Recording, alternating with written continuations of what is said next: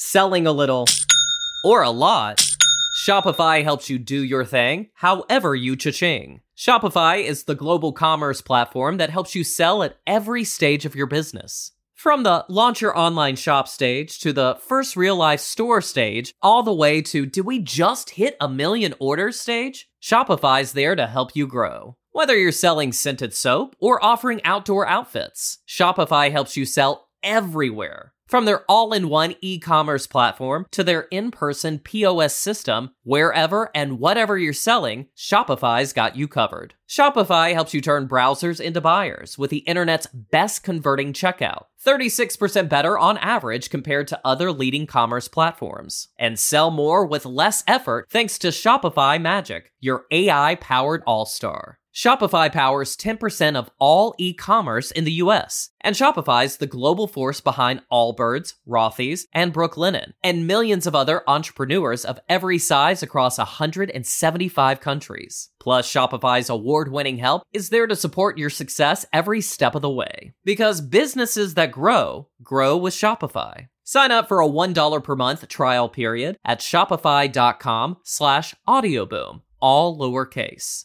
Go to shopify.com slash audioboom now to grow your business no matter what stage you're in. Shopify.com slash audioboom.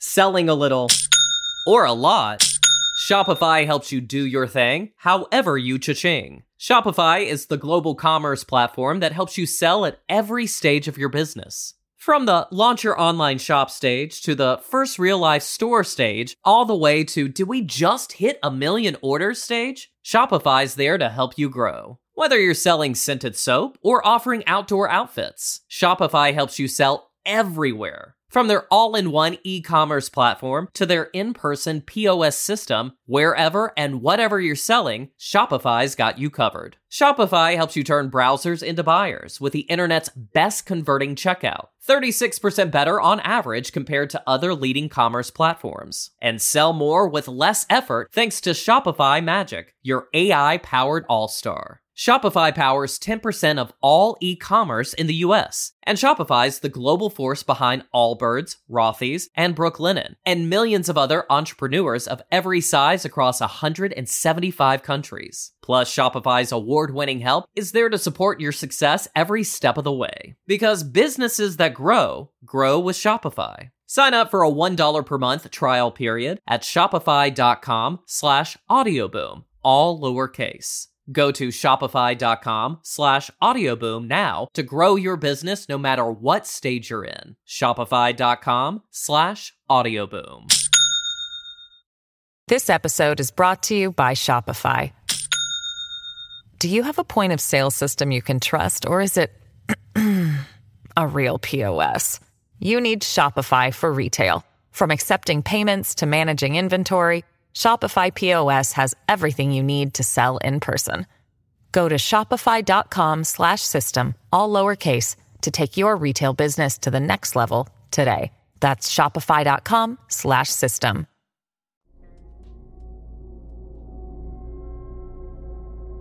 Australia is an incredible place to live sometimes. I mean, I love it. It's my home. And I don't think I could ever live anywhere else. But sometimes I'd do just about anything for it to be just a little bit less wild. For example, I'm a runner. It's my passion, an obsession I've had ever since I was a teenager. I do long distance races, hill running, all kinds of things that involve pushing my stamina. And every so often I get to compete in an actual competitive race that actually involves prize money, sometimes quite a lot of it too. So a few years back, I'm training really hard for a long distance race around the Gold Coast. I'm running 20 to 30 kilometers like every couple of days, and let me tell you, in a country as hot as Australia, that can be utterly exhausting. Not to mention the smell that comes off of my running shoes when I'm done on a long run. It's enough to make my wife balk when I take them off. After one particularly grueling training session, I get home and I'm literally dripping with sweat. On this occasion, when I walk into the kitchen and take my running shoes off, my wife pretty much loses her mind, telling me to get those bloody things out of the house and to keep them out. I told her it wasn't all that bad, but she insisted that if I brought the things into the house again, she'd be staying with her mother for the weekend. It was pretty bad, actually. I mean, the skin between my toes was an absolute mess. All these little holes forming in the flesh were the fungus that was eating away at my feet. I suppose it didn't seem all that bad to me, but to her, it must have smelled like pure rot.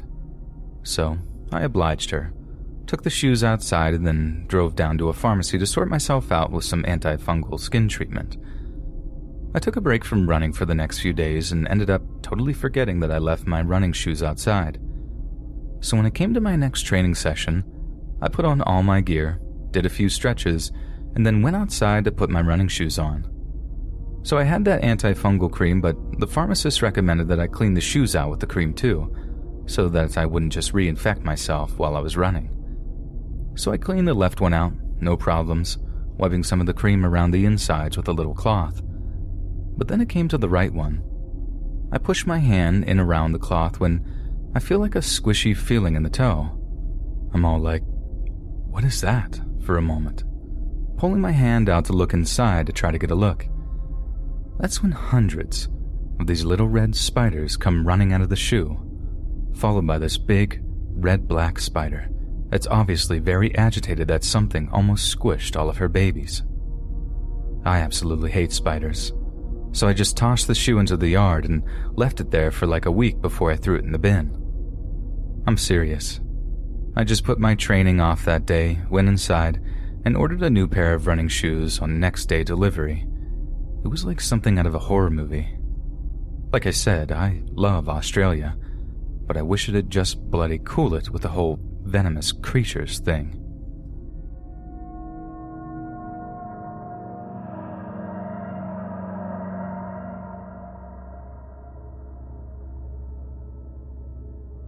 For many years, me and my dad had been going boat fishing off of the Sapphire Coast here in Australia. It's been a really good way for us to reconnect after a messy divorce he and my mum went through when I was just a kid. Me and my little sister didn't see him for a long time after, as the relationship between him and our mum was really strained. So once I was old enough to decide for myself, I started going to see him, and although I didn't really like the idea of fishing, I found it was an amazing way for us to start bonding again. You see, the point of fishing isn't so much to catch fish, and I know how mental that sounds, so bear with me. The point of fishing is to get out into nature and to spend a long time just sitting and thinking. It's basically meditation for people who don't fancy the whole Buddhism thing. Or in the case of me and my dad, it was a chance for us to just sit and talk for a few hours over a few beers. Whenever we caught something, we'd be overjoyed, and if I ended up catching something myself, he'd be so bloody proud of me, and those feelings of having my old man be proud of me, well, nothing quite compares to that. But this one time we ended up catching something that I really wish we hadn't, and you'll see what I mean when I describe it. So I get a bite on my line and I announce it to him, and he starts doing his usual thing of guiding me around to reeling it in. Whatever's below the water line is absolutely massive. So much so that my dad actually grabs the rod so whatever was on the line doesn't actually manage to pull me overboard. I mean, it was fighting the line like a devil, and we're using the strongest line we can afford, as ocean fish do tend to be much bigger and stronger than lake or river fish. We're fighting the bugger, reeling him in slowly, bringing him closer and closer to the surface with each passing minute. We can't really make out just what kind of fish it is until it starts breaking the water, and when it does, my dad starts going mental, shouting about how it's a bloody Maori wrasse. Jesus Christ, boy, you've only gone and caught yourself a bloody Maori wrasse. For those that don't know their fish, the humphead wrasse is probably one of the largest kind of ocean fish in the entire bloody world, let alone Australia. The boys are typically much larger than girls and are generally known to reach up to 2 meters in length, from tail to tip, some even weighing up to 180 kilograms. They average out to be a meter long, but this one was bloody huge. I mean, it might have even been longer than that. We could tell it was a wrasse because of those huge, thick lips and the two black lines around the eyes, like a big bloody emo fish or something and obviously because of the big F off hump on its head, which is obviously where it gets the name Humphead. I'll never forget the color of the thing either. It was like a green and purpley blue kind of thing, like a bloody great alien or something. I mean, it was really beautiful. Like I said, it might have actually been longer than two meters, and if he had a chance to get it out of the water to measure it, we might have had a record on our hands. Because we didn't get it out of the water. Because while we were all focused on our potential record breaking wrasse, something else is creeping up on us something we had absolutely no chance of seeing thanks to our excitement at almost catching the biggest bloody fish we'd ever seen. Well, it wasn't the biggest fish we'd ever seen for very long because right as the wrasse starts breaking the water properly, and we actually start believing we're going to land it on our boat, something rears up around the water, something huge, with those big black eyes and hundreds of razor sharp teeth jutting out of its jaw in rows. It was a bloody, great white. A giant bloody great white just smashes its way out of the water, bringing its giant gob down on our wrasse and wrenching it back into the ocean. I was just in shock, not quite believing what I'd seen, so it didn't even occur to me to let go of the rod. I just kept my hands clamped to it before I felt myself being dragged over to the side of the boat. Luckily, my dad grabs my legs screaming at me to let go of the bloody rod, which obviously I finally did. If I'd kept hold of it for like a couple of seconds longer, I'd be in the ocean with that thing while it was hungry, and that probably wouldn't have ended well for me, or my dad, as he might have had to watch his only son getting bitten in half by a great white. A few days later, after it was all over, and we got back into port, we did end up having a good laugh about it. I mean, it was that or cry over it, right? But at the time, it was honestly one of the most terrifying experiences of my life. I'd never been that close to a great white before, and I have absolutely no intention of ever being that close to one again.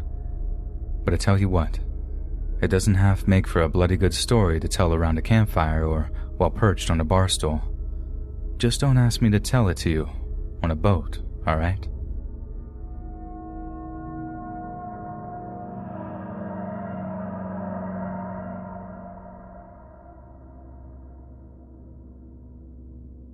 In the sun bleached Badlands of Queensland, Australia, there is a place that stands in sharp contrast to the arid scrubland surrounding it. It towers over the nearby eucalyptus trees, a ginormous jet black mound of rocks and boulders, appearing utterly unnatural compared to the sandy brown earth from which it rises up. It has long been thought to be the cause of bizarre and unexplained phenomenon, and has become the center of a dark folklore told around the campfires of the native Aborigines. People have long told of seeing strange creatures near the site, witnessing unexplainable sources of light emanating from the rocky landscape, while many who have ventured out to investigate have never been seen again. Its name brings a feeling of dread to those that know of it. This is the story of the Black Mountain.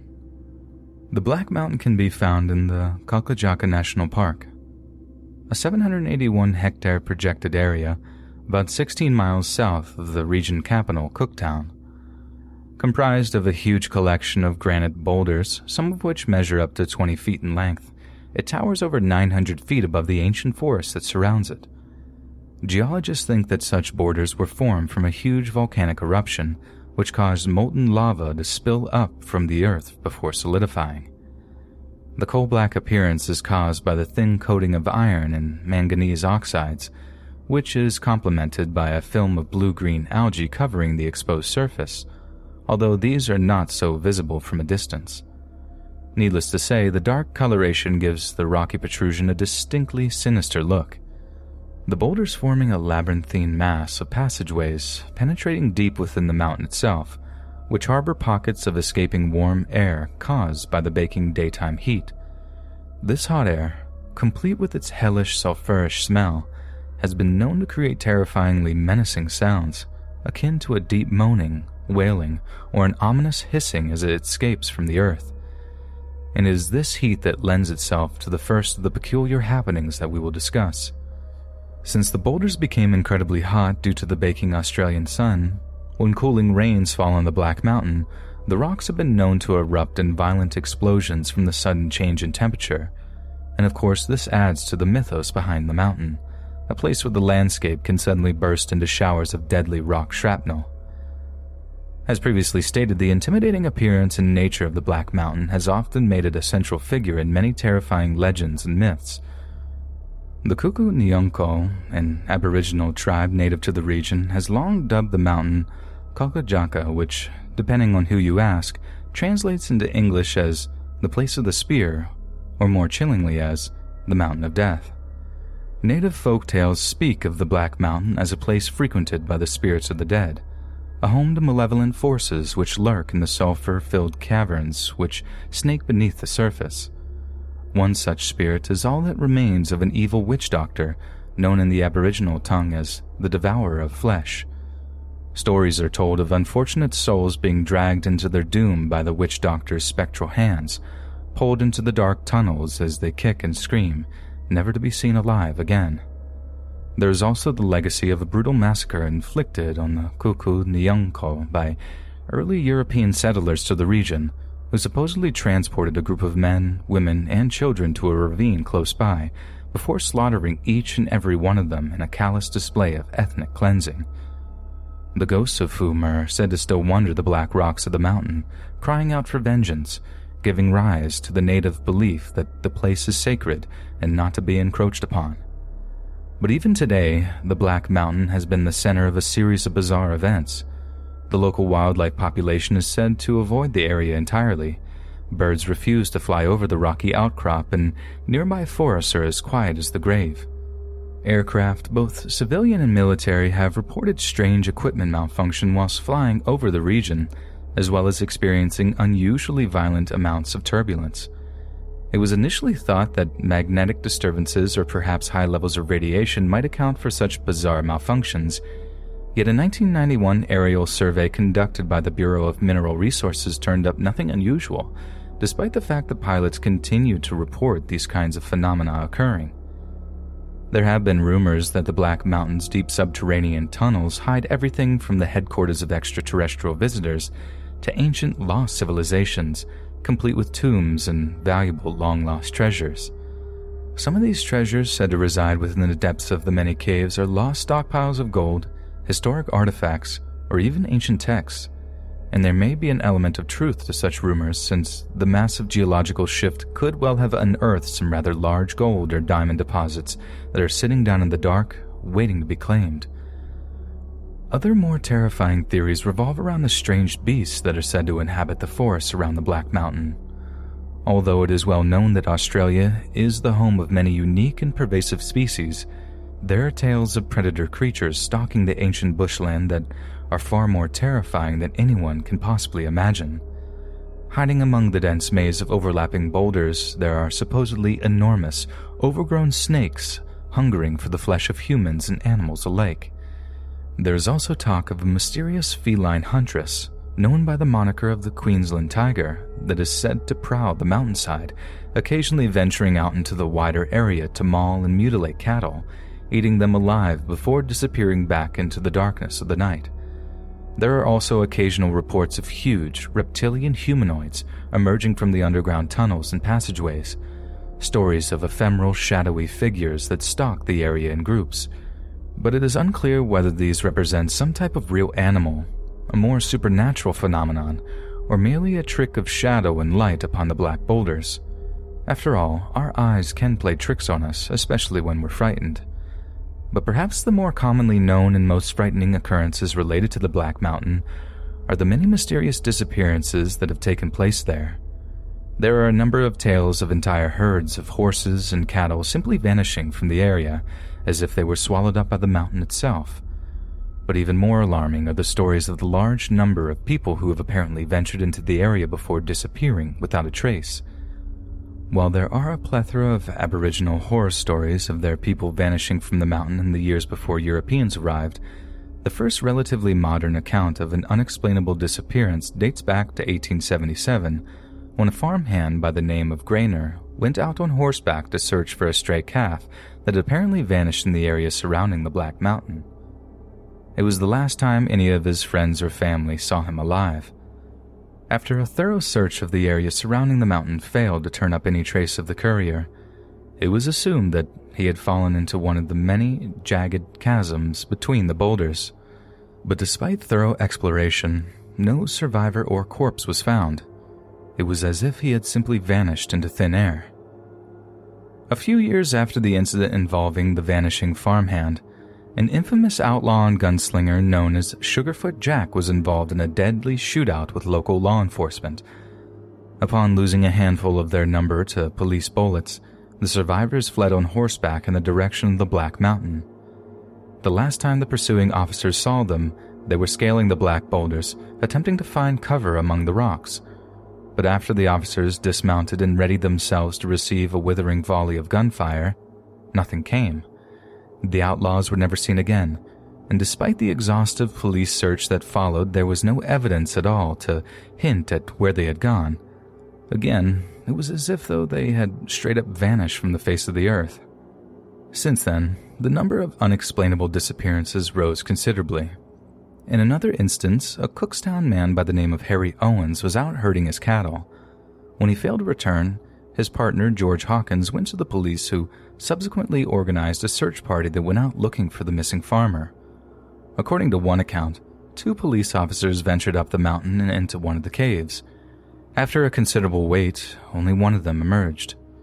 When the officer returned alone from the darkened caverns, he was said to be so completely deranged and terrified over something he had seen inside that he was unable to speak. And no matter how much his fellow officers questioned him on what happened, he couldn't bring himself to talk of it. Years later, two professional cave explorers who traveled from the nation's capital of Sydney tried to solve the enigma of these disappearances before going missing themselves. In all cases, nothing was ever found to give any clues at all as to what had happened to any of these people, and extensive investigations have never been able to come up with anything conclusive regarding the cause of their disappearances. It is as if the mountain itself had swallowed them alive, which is actually not far from the official theory given by the Australian government. A handful of geological experts have stated that these people most likely fell into the numerous caves, crevices, and chasms of the mountain, or became hopelessly lost when trying to venture into the impenetrably dark passages. It is also likely that highly concentrated pockets of sulfur had suffocated those unlucky enough to wander into them. Whether or not this is actually what happened to the disappeared remains unclear, as there have only been a very small number of people that have braved the mountain's caves to return and tell the tale. One experienced Aboriginal bushman who ventured into the mountain armed with a pistol and a flashlight has given a chilling account of his time in the deep, dark depths. I stepped into the opening like other Black Mountain caves, it dipped steeply downwards, narrowing as it went. Suddenly I found myself facing a solid wall of rock but to the right there was a passageway just large enough for me to enter into a stooping position. I moved along it carefully for several yards. The floor was fairly level, the walls of very smooth granite. The passage twisted and turned this way and that, always sloping deeper into the earth. Presently I began to feel uneasy.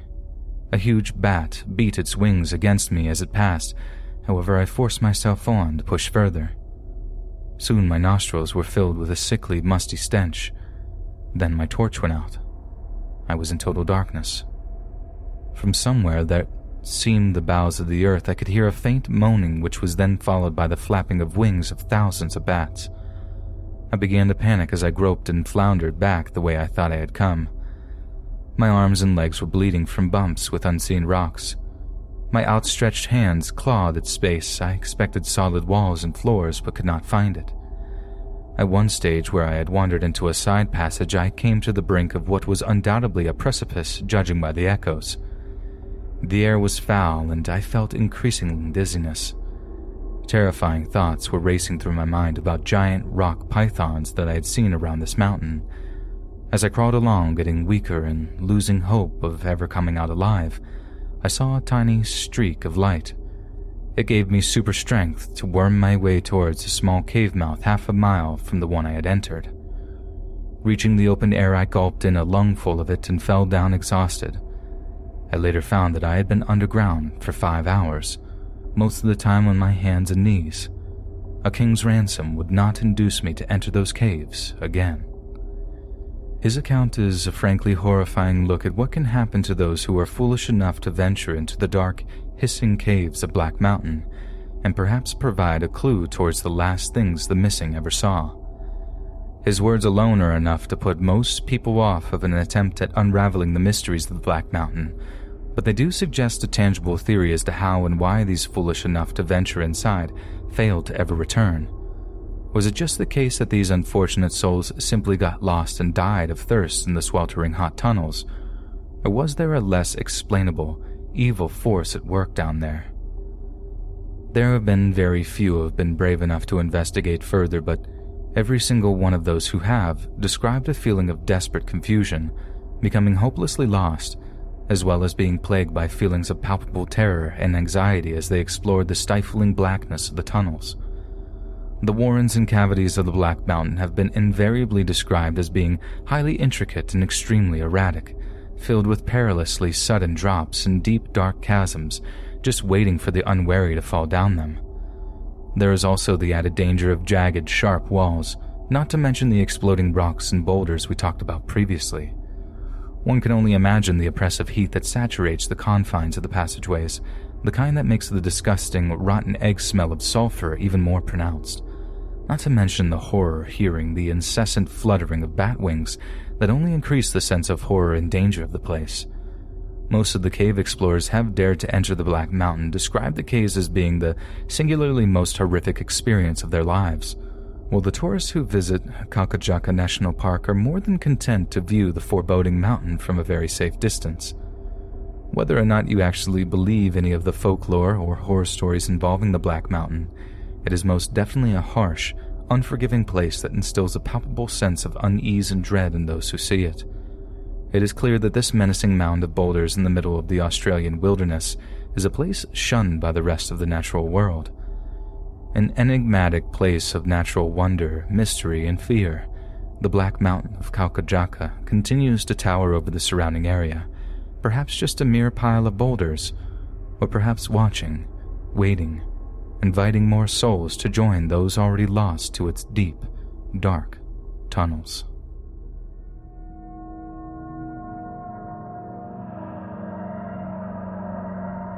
Selling a little or a lot, Shopify helps you do your thing however you cha-ching. Shopify is the global commerce platform that helps you sell at every stage of your business. From the launch your online shop stage to the first real life store stage, all the way to do we just hit a million orders stage? Shopify's there to help you grow. Whether you're selling scented soap or offering outdoor outfits, Shopify helps you sell everywhere. From their all in one e commerce platform to their in person POS system, wherever and whatever you're selling, Shopify's got you covered. Shopify helps you turn browsers into buyers with the internet's best converting checkout, 36% better on average compared to other leading commerce platforms. And sell more with less effort thanks to Shopify Magic, your AI powered all star. Shopify powers 10% of all e-commerce in the US, and Shopify's the global force behind Allbirds, Rothy's, and Brooklinen, and millions of other entrepreneurs of every size across 175 countries. Plus, Shopify's award-winning help is there to support your success every step of the way. Because businesses that grow, grow with Shopify. Sign up for a $1 per month trial period at shopify.com slash audioboom, all lowercase.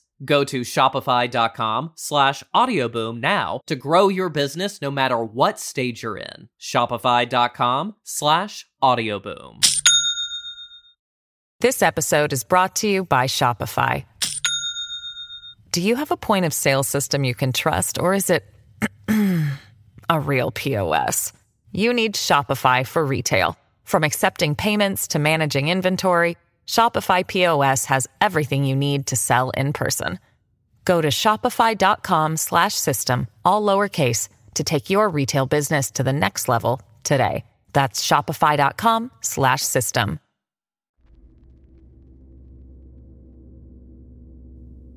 Back in the early 90s, I had just finished my A levels here in the UK, which are the exams you complete before attending university. Basically, like the SATs over in America, for those that don't know. Of all my mates that were planning on taking gap years before uni, most had planned to backpack around Europe. But I was always terrible with languages and didn't quite fancy something so close to home. So I opted for the great down under, Australia.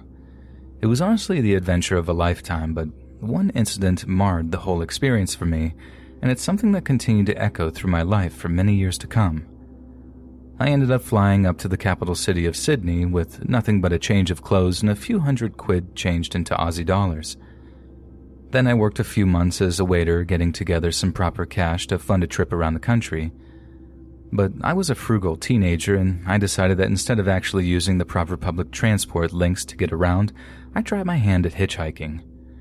I had a flat in the Sydney suburb of Liverpool, which always sounded a bit weird when I'd phone home and mention that's where I lived, since Liverpool is the name of a city here in the UK, too. You've gone a long way just to end up in Liverpool, haven't you, son? My dad would always joke. People were generally pretty friendly, and you'd be surprised just how many people were generous enough to stop at the side of the road for me, taking me as far as they were able before I had to jump out and start the whole process again. So I was headed towards a place called Mildura, a city in the state of Victoria where I was hoping to then get the train all the way down to Melbourne. Eventually, this silver four wheel drive slowed down for me and I climbed in, thanking the guy behind the wheel profusely as I told him whereabout I was headed. He told me his name was Bill. A forgettable name, but I'll never forget the way he looked, thanks to his distinct handlebar mustache that I thought was distinctly out of date for the early 90s. I mean, he looked more like something out of one of those Mad Max films, and, and although that should have made me feel uneasy, I suppose I was just so grateful to be on the move that I completely overlooked how weird and cold he was acting. Just after we passed a town called Mittagong, a place name I've never ever forgotten, he slows the Jeep down to the side of the road. I ask him why he's stopping, and to my absolute horror, he pulls out this old style revolver and points it right at my head. It was absolutely horrific. I'd never been so scared in all my life, and even to this day, I don't think I ever have been. We don't really have guns here in the UK, not aside from the odd shotgun that a farmer has, so just the sight of one was enough to make me pee myself with fright. He then tells me to open the glove box, which I do. Anything for him not to shoot me. And then I see a load of rope he's got stashed away. He tells me to take it out and wrap it around my wrist so he can tie it. I'm begging him not to kill me at this point. He told me to calm down as he was only looking to take my cash before kicking me out. But the ropes, Jesus Christ, why would he need to tie me up if he was just looking to nick a few dollars off me before kicking me out? I knew he had something else in mind, but just what exactly I had no idea. I had to think fast. If I was tied up, it would be game over, so in a moment of pure genius on my part, I know that might sound arrogant, but I don't care. It saved my life. I look up into the rearview mirror and say these exact words. Oh, thank God, the police. This bloke spins around to look behind us, and I just smack him as hard as I can in the side of the head before legging it out of the car. I can still hear his furious shouts as I ran into the bush at the side of the road. Have you ever been shot at? Well, I have, and it was one of the most traumatizing things I'd ever had to endure. I mean, he was close too. I think he was just shooting into the bush in hopes of hitting me as bullets struck the trees all around, knocking off branches and kicking up dirt, but one of the bullets passed just over my head, and oh my god, I felt it. Like, really felt it. The head and pressure of the bullet flying over me. I can't even really describe it, like a big lead wasp flying right past me. It made this horrible zipping sound as it did. The bush in Australia isn't quite how you'd picture it sometimes. Like, I thought it would just be one big desert or something, but some of it is actually like a big dry forest in places, and it's much easier to get lost than you might expect. I hid out there for as long as I could, maybe an hour at the most, but it felt like an entire day. Just sat there, hiding in a bush, scared one of those horrible poisonous snakes or spiders might get me well before this psycho ever did. I hear him looking for me too, rustling through the bush and cursing under his breath. I was being hunted, and like I said, I've never been that scared at any time since. When I was confident that it was safe to come out, I walked back towards the road peering out from the bush until I saw another car passing. I had to wait to make sure it wasn't that same silver 4x4 before I actually ran out into the road and flagged it down. It was driven by this really nice woman who calmed me down and drove me into the town of Bowral in the southern highlands of New South Wales. Together, we went to a police station where I described the bloke who tried to kidnap and possibly kill me before she put me up in her house for the night. I ended up staying for a couple of days, really shaken up by what had happened to me before resuming my journey down to Melbourne. Oh, and you can bet that I just got that train this time. I wasn't risking that whole thing again. Not a chance. I tried to forget about what had happened, to not let it ruin my gap year traveling around Oz, but it was impossible. And after a month or so of working in Melbourne, I caught a flight back to the UK and just tried to get on with my life. Cut to three years later, and I'm in my third year of uni in London. My flatmates and I are sitting in my living room eating beans on toast, another detail I never forget, when the news comes on. It's all the usual stuff to begin with, but then there's like this special interest piece from Australia. The police in New South Wales had set up a reward of half a million Australian dollars for any information that would lead to the arrest and imprisonment of a serial killer.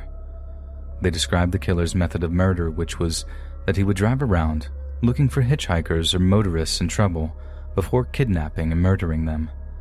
Then they showed this police sketch artist's interpretation of the bloke they thought was responsible.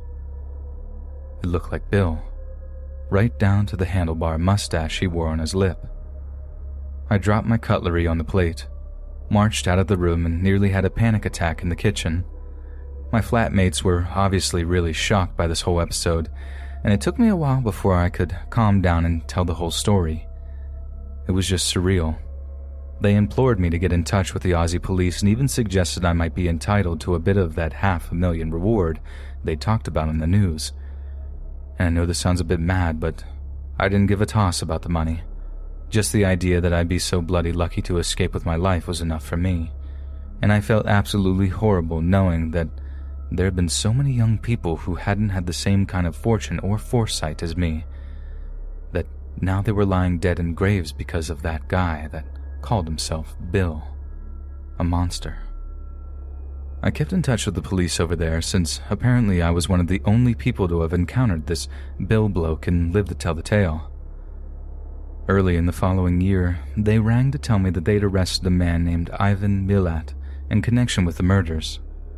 I followed the trial closely over the next few years as all the news of his victims came to light. It took two more years before he was convicted of the murders, and an Aussie court handed him a well deserved life sentence.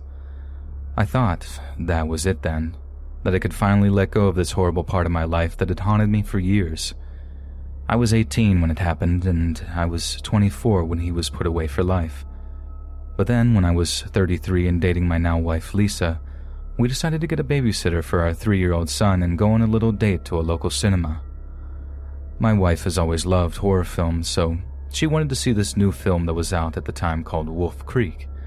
I should have asked her what it was about, and maybe I should have told her about the incident in Australia when I was a teenager and that would have helped me to avoid all the embarrassment that came. But as we sat in the dark cinema and watched the story unfold on screen, I started to get this horrible, familiar feeling. The film is partly based on the Ivan Milat murders, and as I sat there, watching these young actors getting tortured and killed on screen, it all just came flooding back to me. I ran out of the cinema into our car as my wife followed me out, asking me what was the matter. I had to tell her everything, and as I sat there in the car, crying my eyes out and apologizing, she told me it was all okay, that she totally understood and she was sorry for making me watch it in the first place. I think I knew right then how special she was. But I've rambled on long enough about this. I think I just want to end it by saying that we try to move on from the traumatic things that happen to us, but I don't think we really do. I think these kind of emotional and psychological scars will always be with us, just as much as physical ones. Oh, and be really, really careful about getting into the cars of strangers. You really don't have any idea of the kinds of people that are out there, the kind of evil that exists in the world, disguised among the kindness of strangers.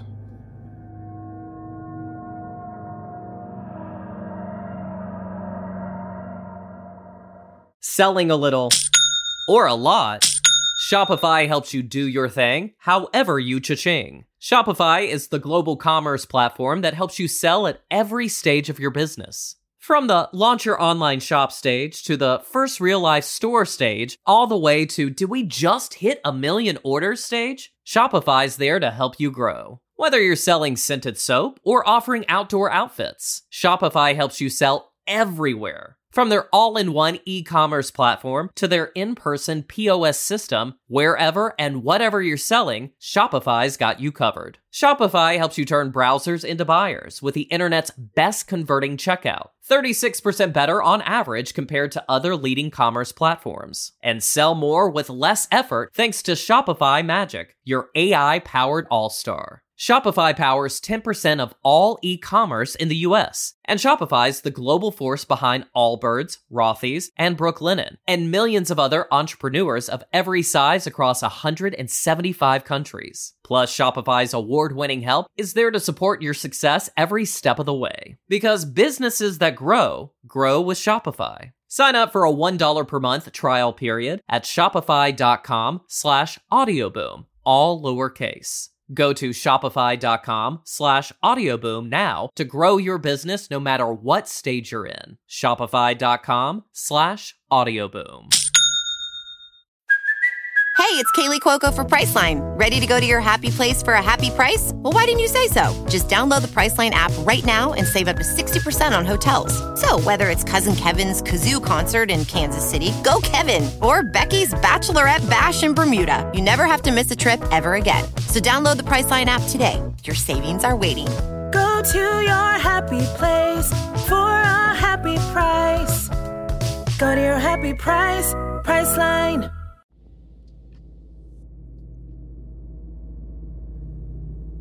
Get ready for a roller coaster. So I had this ex once. I was young and dumb, only just 20.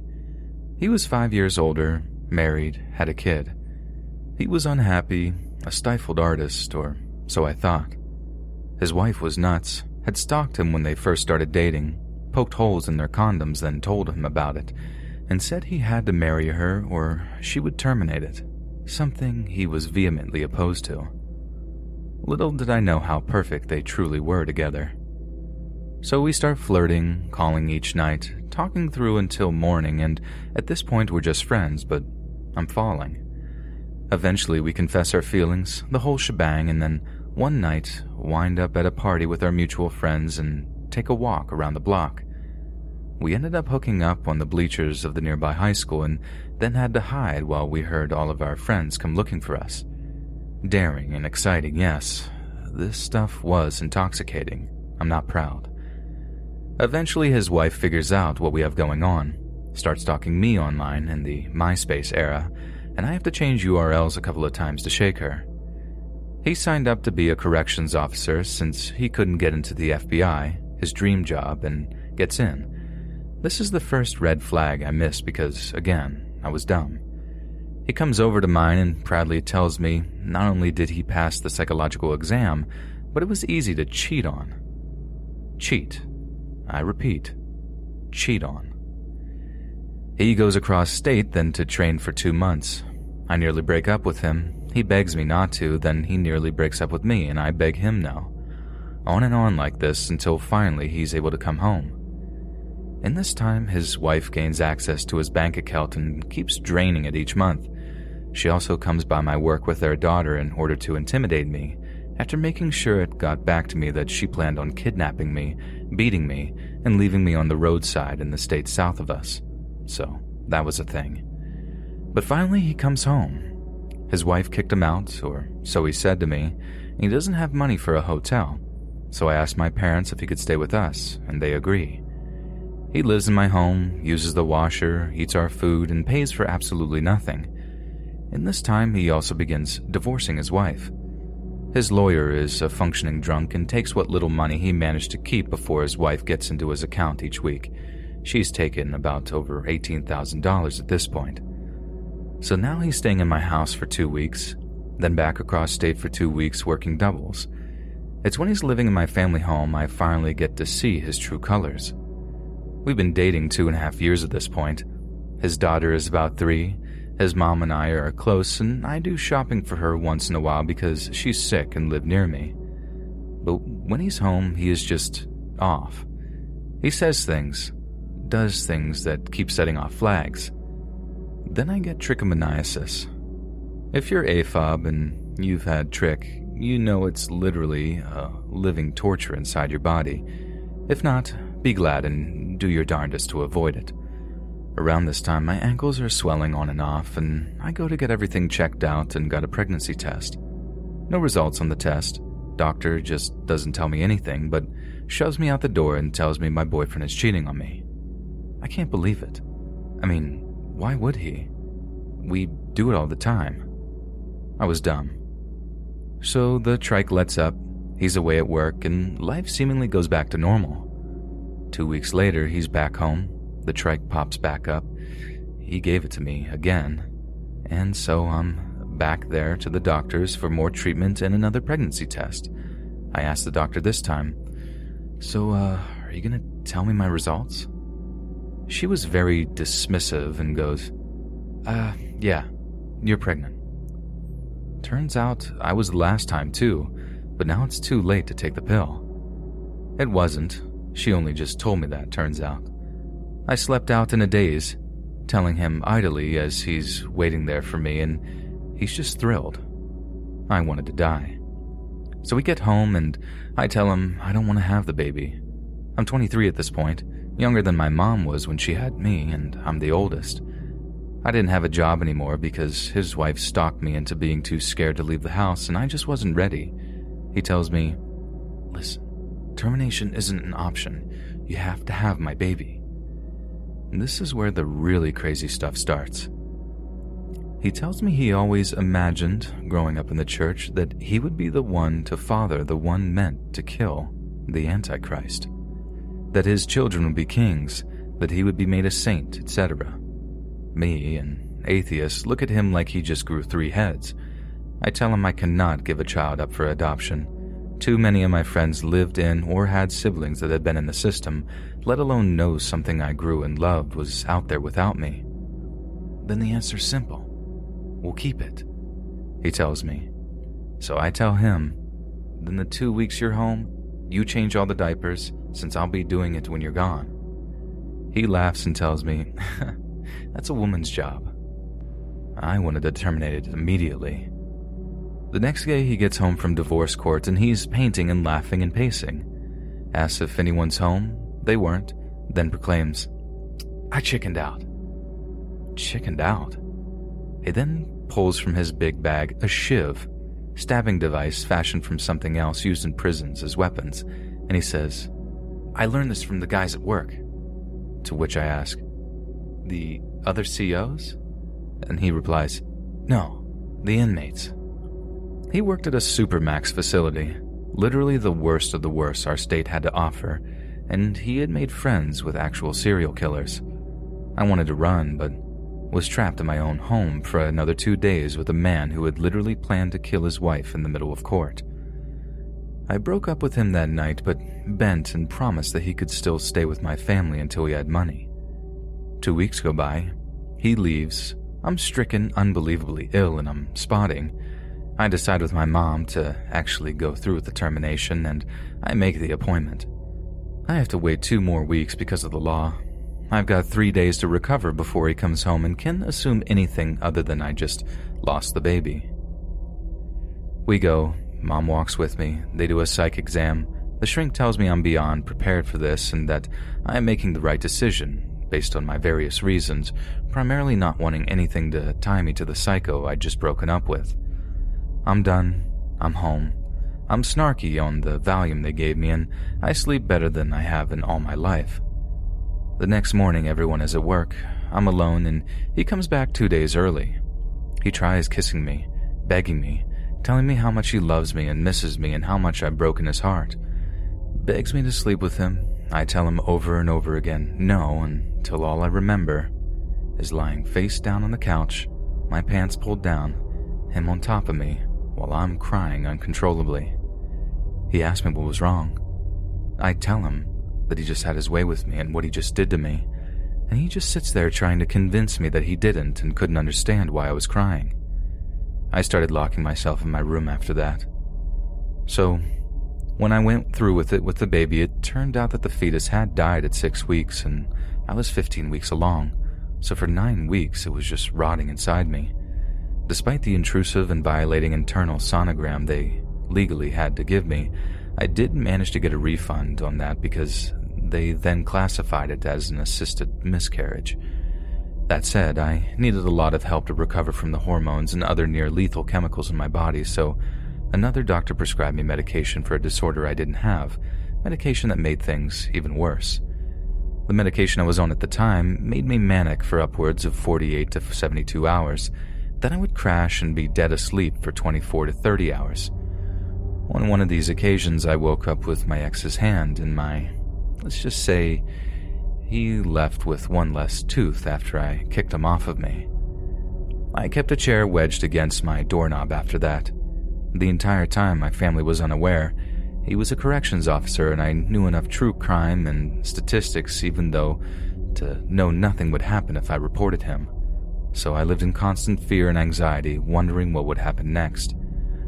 Once on another medication, I nearly died, so I stopped taking anything, despite my family trying to convince me the medications were helping. My blood sugar was the cause of what nearly killed me with the medication my family's trying to push on me, so I literally felt like I could not trust telling the truth to anyone. Then, another night, I had traded spots with my ex so he could sleep a little in the room and I could spend time with my family, who kept telling me I was being mean to him and should just get back together with him because he loved me. I remained silent and went back to my room the second I was done eating. Only I walk into my room, switch on the light, and my ex is sprawled in my bed.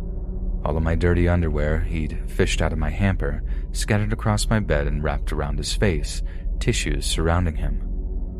I cried all night that night and was inconsolable the rest of the time he was there. He started partying with my friends then, going out drinking and then coming home at 3 and 4 a.m., ringing the bell to be let in, waking the entire house, and causing my parents to constantly scold me for his irresponsibility.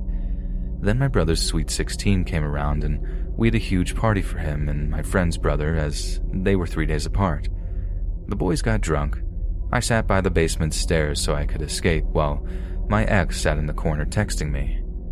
At one point, he asked if his new girlfriend could come to the party, and that's when I finally snapped. I collected all his things, threw them outside, and waited until he stepped out with my friend to chat while my friend smoked and locked him out of the house. Another friend of mine stupidly let him back in, unaware of what was happening, and I instinctively did the stupid horror movie thing and ran upstairs away from him. He chased after me, cornered me in my doorway, and was about to hit me when my older brother, army trained, stepped between us. My father came out of his room and demanded to know what happened, my ex started talking, but my brother interrupted and told my dad my ex had just tried to hit me. So my dad kicked his butt to the curb for good that night. Now, you may think this is the end of the story. You're dead wrong. This was just the first hill of our roller coaster. So strap in tighter, it gets bumpy after this. So this was all around 2006. That following year, I'm at a little geek club that meets once a month. A couple friends are with me, and then there sat across from me is my ex. But he's not alone. He's with a woman 10 years my senior who had previously been obsessed with me and wanted to be me. She was so obsessed with being me, she started dating him, and he, wanting to get under my skin, wanted to make me jealous by being with someone I openly hated, but only managed to test my upchuck reflex. That was the day I told everyone what had happened and that he was dangerous. I stopped going to that club and never saw many of the friends there ever again for fear that they would tell my ex about me.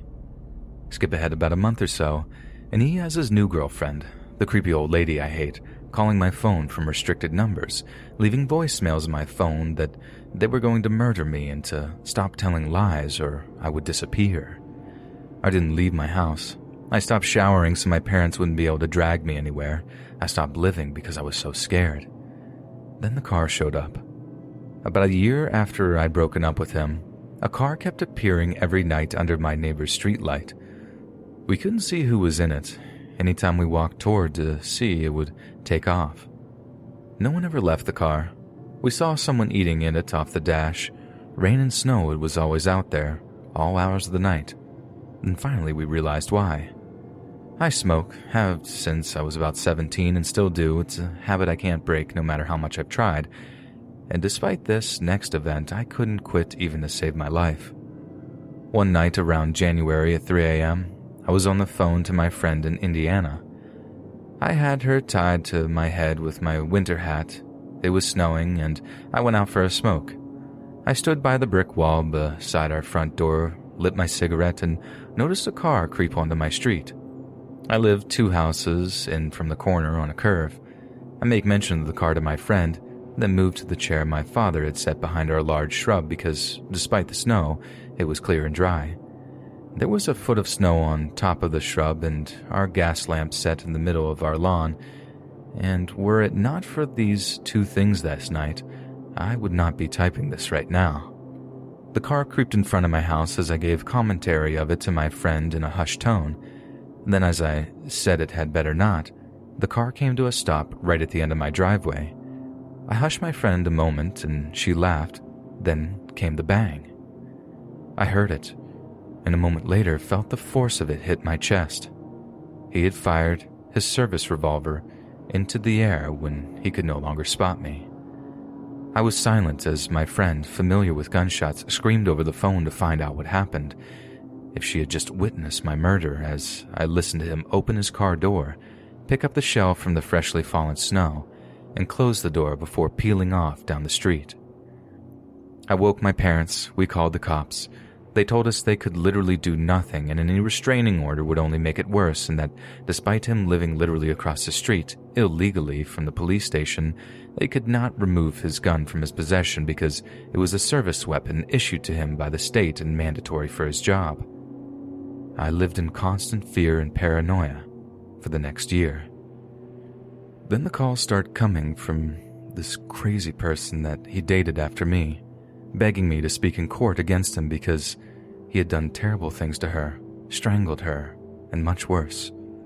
Three other women were going to testify, she told me. Ones he had put into the ICU twice, that had been friends of the friends of mine he'd partied with. I declined, I couldn't handle it emotionally. I also didn't want to give him any more reason to come after me and try to finish what he'd recently bungled. It took me traveling across the country to see friends I'd made online in a community that had helped me through all of this to finally stop being scared and start recovering. A few years later, I moved across country with my friend from Indiana.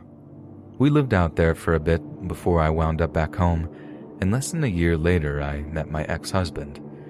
It was winter, about 2013 or 14, when I got the most random call from my old friend, Tom. Our friend had died after a long fight with mounting illnesses. He understood what I hadn't come, why all the people there would only serve to upset me, they being the mutual friends of my psycho ex.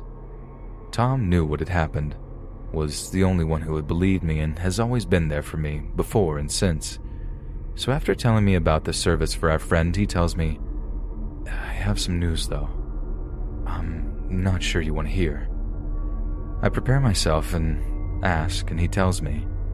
It turns out our former friend, who staunchly took my ex's side and called me and every woman he came into near deadly contact with a liar, had some news for the group after the service.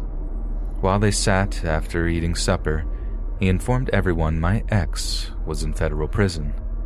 He had just been sentenced after about six months' investigation and trial and would be serving 14 years.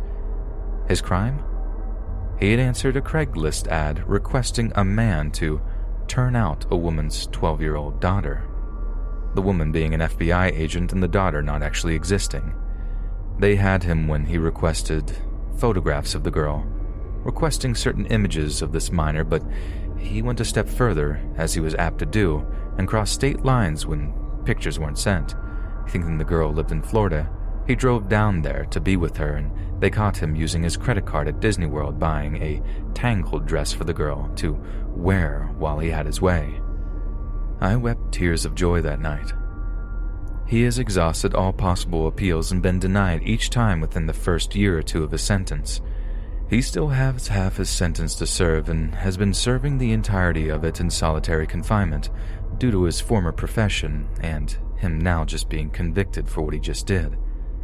My family still lives in that same house, as have I since my divorce in recent years, but hopefully within the next seven years, they will be moved away and safe so when he gets out, he won't seek out further retaliation against me.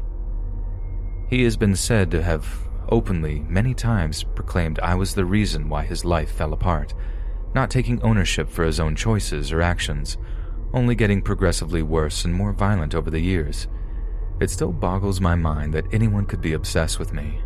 I'm just some fat kid from the Rust Belt, poor and ugly, but then looking for logic amid insanity is a losing battle.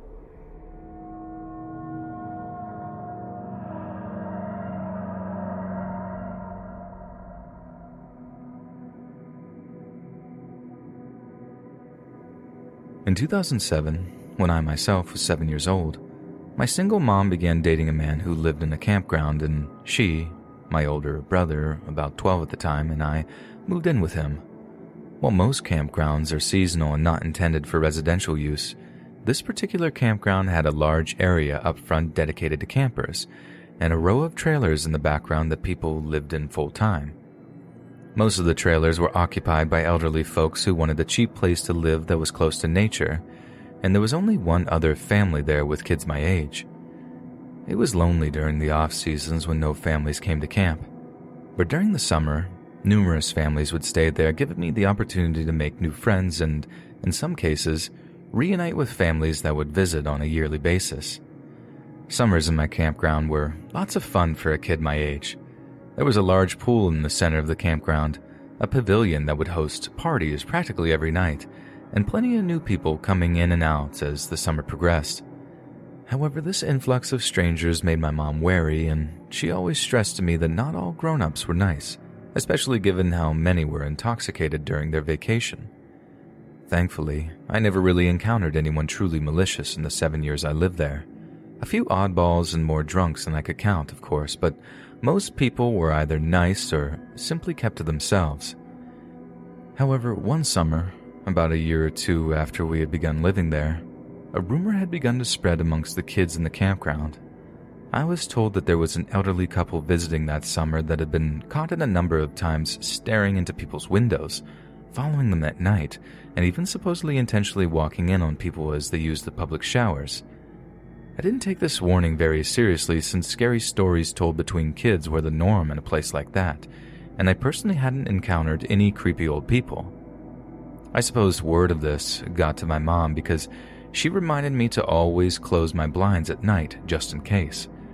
Since she began to take it seriously, so did I, until the nights became unbearably hot and I began keeping my window and blinds open at night in order to let cooler air into my room.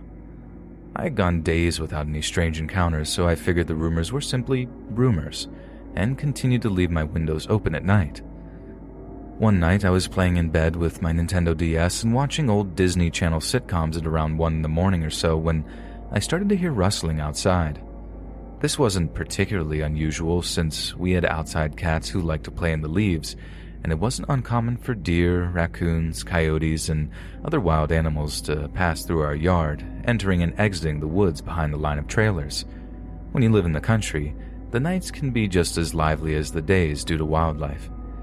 However, the rustling seemed to be much louder than I was accustomed to. Whatever was making the noise wasn't nearly as light of foot as a typical animal. My bed was directly in front of the window, so I would have to turn my body completely around to look outside, and I was simply too tired to do so, even if it meant catching a glimpse of an elusive coyote. After a while, the noises stopped, so they completely faded from my mind as I continued to play my game. About 15 minutes later or so, I heard an incredibly strange noise, however. It sounded like a fingernail scratching against the mesh of my window. I immediately started to feel anxious. The cats couldn't reach my window, and no wild animal would care to come that close to a bright window. Instinctively, I turned around to see what made the noise. Right outside my window was an elderly man, wide eyes and big, toothless grin, face practically pressed against my window. His expression wasn't at all what I would have expected. He looked so genuinely happy to see me as if he had been waiting all that time for me to turn around and notice him. Instead of screaming for my mom or brother, I froze up, just staring at this face in my window for what felt like minutes, but was probably more like seconds, before I grabbed the blinds and rod and rapidly twisted, closing my blinds and throwing my blankets over my head. I remember trying to take shallow breaths, as though I were afraid he would hear me despite having already seen me. I tried to convince myself it was just a hallucination, or maybe even my own reflection distorted, but I knew that what I saw was real. It was inches away from me, separated only by a thin mesh screen. At some point, I must have fallen asleep because as soon as I woke up, I rushed to tell my mom what had happened.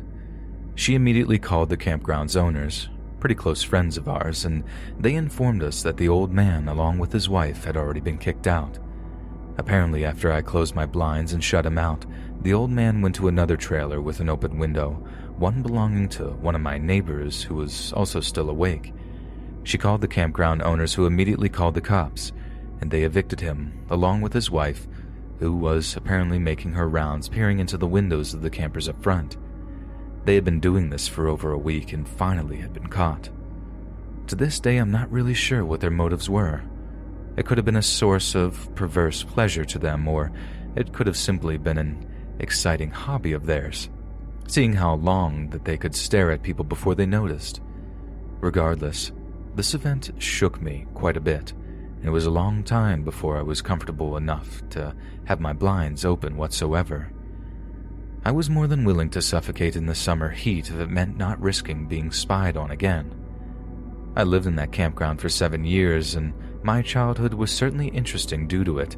I mean, what kid doesn't want to live in a place that's a 24 7 vacation?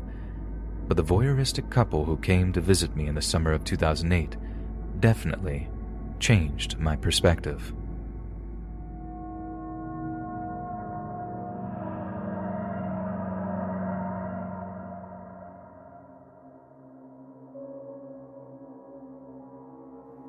I'm a young female living in a big city in the United States. I don't make a lot of money, so I live in a poorer area of the city. One day after work, I decided to stop by Walgreens to pick up some junk food for a movie night with my boyfriend.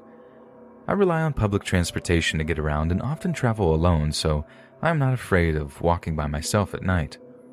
For the most part, I felt pretty safe in the city until I had this experience. It was around 11 p.m. when I walked to Walgreens and as I was looking in the freezer section for some ice cream, I noticed a guy lingering around me. I didn't think too much of him other than he must be buying some ice cream too, and that's why he's lingering. I grabbed my ice cream and some chips and headed to the checkout area. As I was walking down the aisle, I made my eye contact with the guy, and he gave me a creepy stare. I say creepy because his eyes were huge, like he had just done cocaine or some other type of stimulant. I was taken aback by his stare and picked up my pace to the cashier. I paid for my stuff and went outside to the Red Box, which was in front of the Walgreens, to pick out a movie. As I was browsing for a movie, I heard someone honking loudly, as if to get my attention. I turned around to see who the heck was honking, and I saw that creepy guy sitting in a white truck just staring at me. I was so sketched out that I didn't pick a movie and just started walking in the direction of my apartment complex. The quickest way back was through the back parking lot of a closed burger joint. It was dark and no one else was around, so I quickly hurried toward my home. Unfortunately, the creepy guy started to follow me in his truck. My heart started racing as he got closer. He stopped his truck in front of me, blocking my path. I was shocked by the brazenness. I tried my best not to panic or show fear, but I was basically a deer in headlights, frozen in place. He rolled his window down and smiled at me, looked me up and down. I clutched my cell phone, waiting for him to say something. He asked, Do you want to ride? His words sent ice through my veins. Was this dude about to abduct me? Is he having a manic episode, drugged out and looking for someone to prey on? Thoughts raced through my mind, but I was still frozen.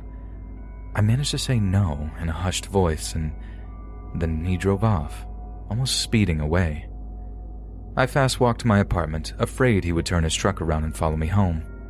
I was scared to go to the Walgreens alone for a year after that incident and would make my boyfriend walk with me. I was ashamed that I put myself in that situation in the first place. As soon as I noticed that creep checking me out in the store and honking at me in the parking lot, I should have went back into Walgreens and waited for him to leave. I was lucky he didn't try to force me into his truck because no one would have been around to help me. Stay safe out there and remain vigilant of your surroundings. You never know what kind of creeps are walking around at night.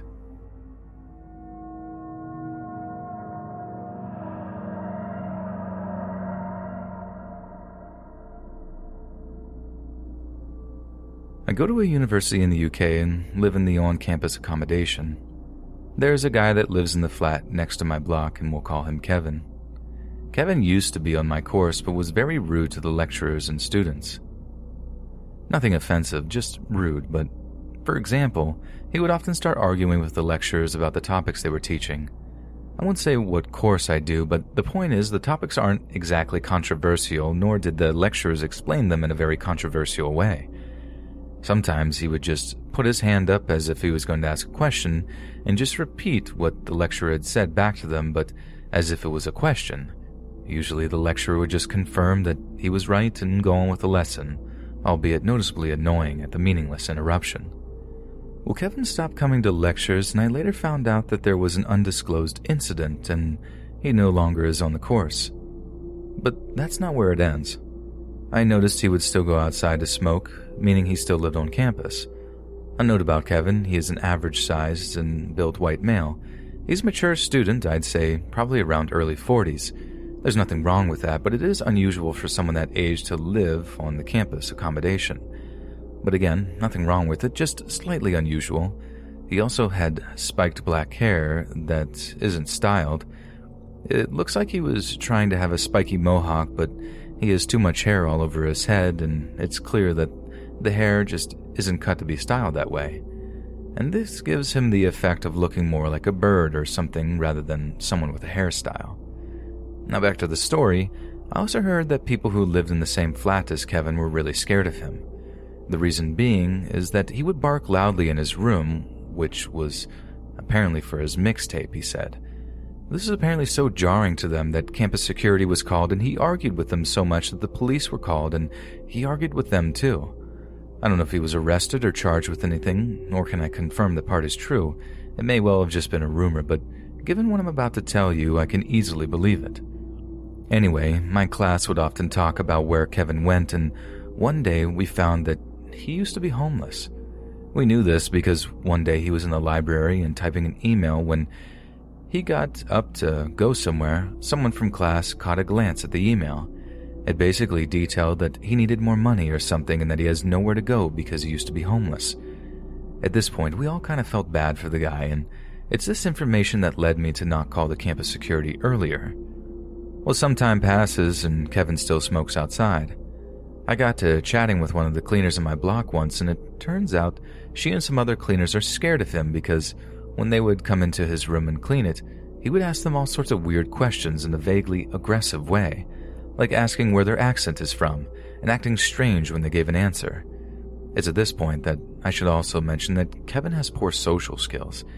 He kind of stares at people in the eye for too long, and his mannerisms are aggressive, which, given his rudeness and slight disheveled appearance, makes him very intimidating. Well, anyway, in my block, there's a long outdoor hallway, and me and my friend, who lives on the other end of the hallway, both had noticed that at nighttime we could hear someone shouting aggressively, but none of us could ever make out any real words. It also sounded like there were two people doing it, so the only thing we could imagine was that two men were arguing every night. It wasn't very likely, but it was our best guess. We'll cut to about a month ago, and it turns out it was Kevin. Just Kevin. I know this because when coming home one night, I heard the noise and recorded it. It sounded terrifying, like multiple people coming from one voice. I have since seen through my window that it's definitely him just saying nonsense words and shouting them. I'll post the video after this. So if that wasn't creepy enough, today I woke up and was making breakfast. Kevin was outside smoking and I was just looking outside. I'm on the ground floor and he yelled, You alright? I didn't reply, just nodded my head a little. I guess he didn't see me because he then yelled, Is there a problem? I looked at him confused, wondering if this guy was serious. He walked over to my window and started yelling, asking if I had a problem. I eventually replied that I don't, and when he asked why I was staring, I told him it's my window and I can look out, all I wanted. He persisted and kept asking if there's a problem and if I wanted to come outside. Needless to say, I was shocked that this guy was really trying to fight me at 8 in the morning while I'm trying to make toast. Fed up with the situation, I told him I was calling security. This is where things got really annoying. I called security and they basically told me that they know all about him and they tried to assure me that he's not a threat. Well, that's nonsense. He's a 40 year old man who's asking me to come outside and sort out a problem at 8 in the morning. How on earth is that not threatening enough? It's beyond me. Anyway, they did go and knock on his door, but he didn't answer, so they left. This annoyed me even more because if the rules were reversed, I'd probably be expelled for doing something like that, as would pretty much anyone. Then security came to me and told me the same thing that they were doing background stuff to deal with him and that I'm not in danger and to just ignore him and call back if he tried anything again. Later that day, I called and asked if they went back to him, and they said they did and talked to him and that it's all been reported. But it doesn't sound like they're actually going to do anything. It's near the end of the academic year, and people's accommodation contracts will be expiring soon, so I guess they're just going to let him leave when he's supposed to. I don't know if he moved course or was forced to quit and they just can't kick him out of accommodation or something. Hopefully, nothing else happens, but if it does, I'll let you know.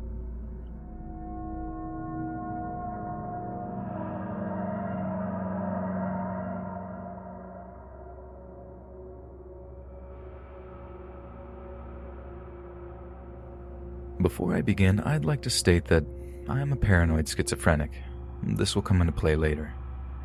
This happened recently on July 6th at around 8 p.m., just starting to get dark when I happened to notice a man walking around my housing complex.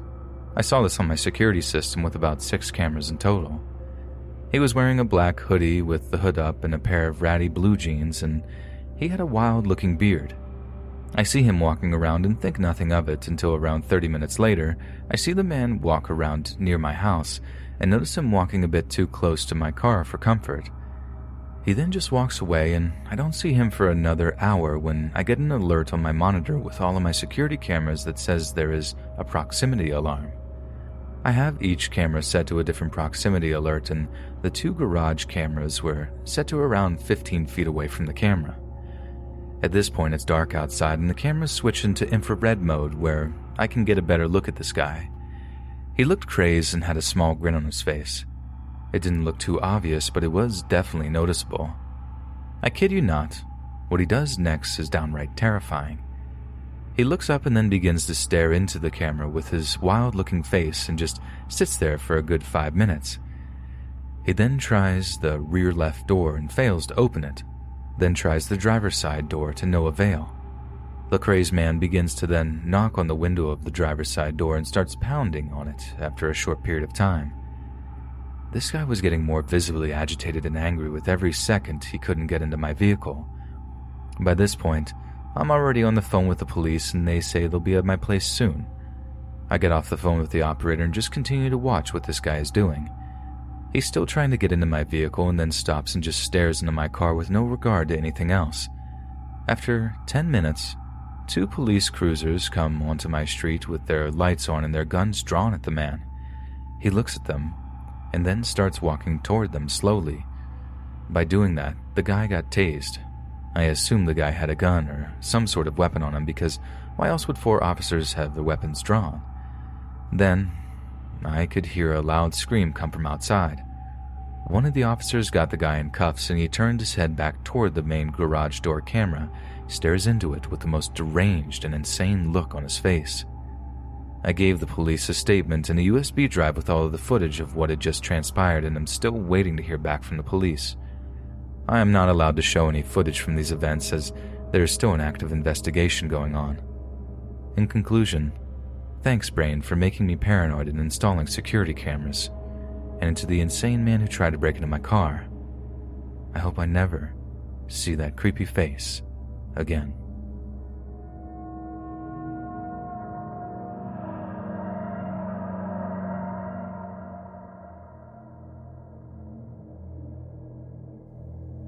I'm 54 years old now. As a teenager, I lived in a small town in central Virginia. Our town had less than 2,000 people. I was 17 in 1983, and one of my best friends, Chris, lived across the street from a peculiar house. When I first moved to the town in 1980, a family lived in the house and their daughter had been friends with Chris. Her name was Joy. Joy told Chris that every member of her family had seen ghosts in their house. I'm not sure if anyone believed them, but one night the whole family piled into the family car, took off to a motel, and never returned to the house. It was assumed that this was a reaction to another supposed ghost encounter.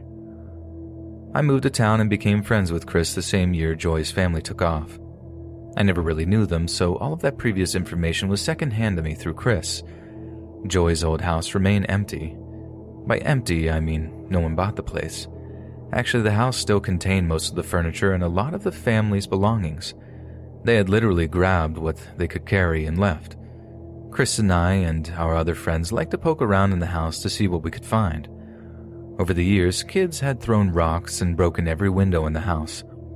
Every square inch of the floor upstairs, downstairs, and on the stairway was covered in broken glass.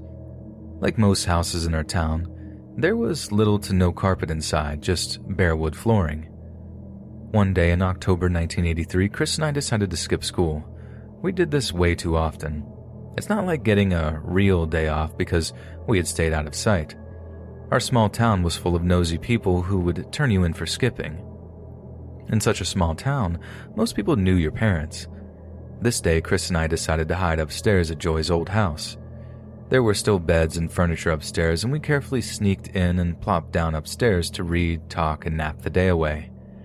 Early in the afternoon, we suddenly heard footsteps downstairs heavy footsteps that crushed the broken glass with each step.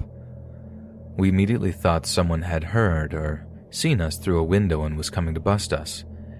This old house had vents built into the floor so that heat from the downstairs would float up through the vent upstairs. The houses in that part of Virginia were built in the early 1900s, and a lot of the houses in the area had these vents.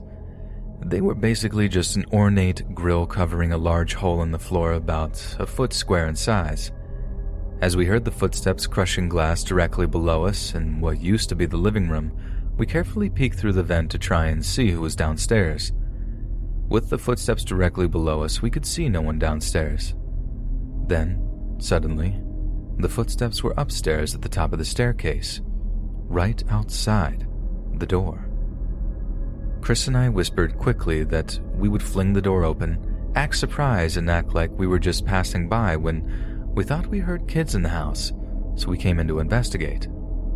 So we walked to the door of the bedroom. The footsteps had walked right up to the door and stopped. We opened the door and there was no one there. Chris and I stood silently looking at each other, confused. After a moment, we began searching the house, the entire house. No matter what room I was in while searching, I could hear Chris in another part of the house because the crushing of glass was so loud. Finally, Chris went outside and completely circled the exterior of the house. From the inside, I could hear him circling the outside because the house was surrounded on all sides by trees, and there was a thick blanket of crunchy, dry leaves all around. With no windows intact, it was easy to hear the crunching leaves from anywhere inside. We both had heard the same thing. The footsteps were heavy and made by something with two legs that sounded like standard human walking. Whatever it was had enough weight to crush glass underfoot. After the fact, we realized we had never heard the footsteps upstairs. They went directly below us to right outside the upstairs door.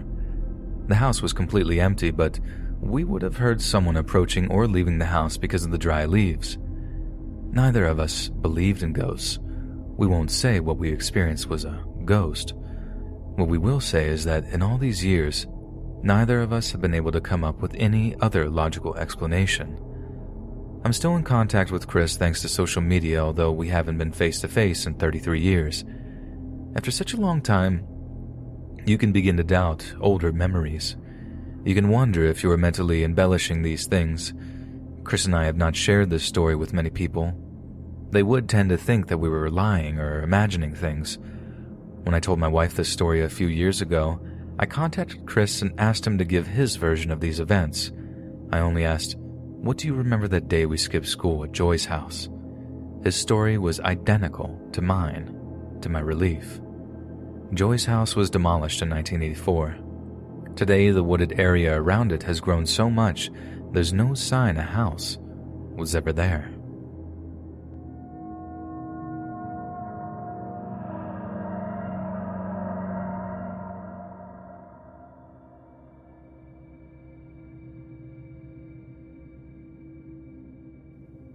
25 year old female, and for as long as I can remember, I have always been terrified of the dark. So, to be able to fall asleep, I have to have some sort of dim light illuminating my bedroom, like a nightlight or the television. Now that there's some backstory, here's the first part of my story. This event occurred when I was around the age of seven or eight. My best friend at the time, we'll call her April, was spending the night at my house. She was sleeping in my bed with me and told me the morning after that she had awoken in the middle of the night to use the bathroom but when she turned over to get out of bed, she noticed something. There was this black, humanoid mass pouring out of the ceiling over my sleeping form, its face a mere inch away from my face. April had described it as this weird, bubbling black smoke. I was angry and asked her why she didn't wake me up. She replied that she was just too scared, and when she had seen it, she couldn't move out of fright and just shut her eyes trying to go back to sleep. Honestly, I can't really blame her. I'll skip forward to a few years back. I had completely forgotten about that incident when I was a child. My best friend, whom I've known since junior high, we'll call her Kyrie, and I were reminiscing about our teenage years. She had brought up a time when we were about 15. She was staying the night in my house. We were sleeping in my living room, her on one couch and me on the other on the opposite side of the room. The only light that was on was the stove light in the kitchen adjacent to my living room, so you can pretty much make out everything, albeit with a little difficulty. Kyrie had relayed to me that she was awake for a few hours after I had drifted off to sleep since my house had always freaked her out. At some point during the night, she rolled over to face my side of the room and almost peed herself at what she had seen. There was a pitch black humanoid figure hunched over my face it was standing at the end of the couch and seemed to be just staring at me, only inches away from my face. She had said it was huge. It would have been as tall as the ceiling if it had stood up straight. Kyrie meekly told me that she had just simply turned back over and tried to forget about the terrifying figure looming over me, hoping she had simply imagined it. I instantly remembered the experience I had with April in my childhood and told her of it. Keep in mind that Kyrie and April had only spoken to each other a handful of times and were never at all close. So, how they had seen the exact same thing 10 years apart, I will probably never know. I still think about this coincidence every now and then, and I truly hope that whatever was watching me sleep is long gone.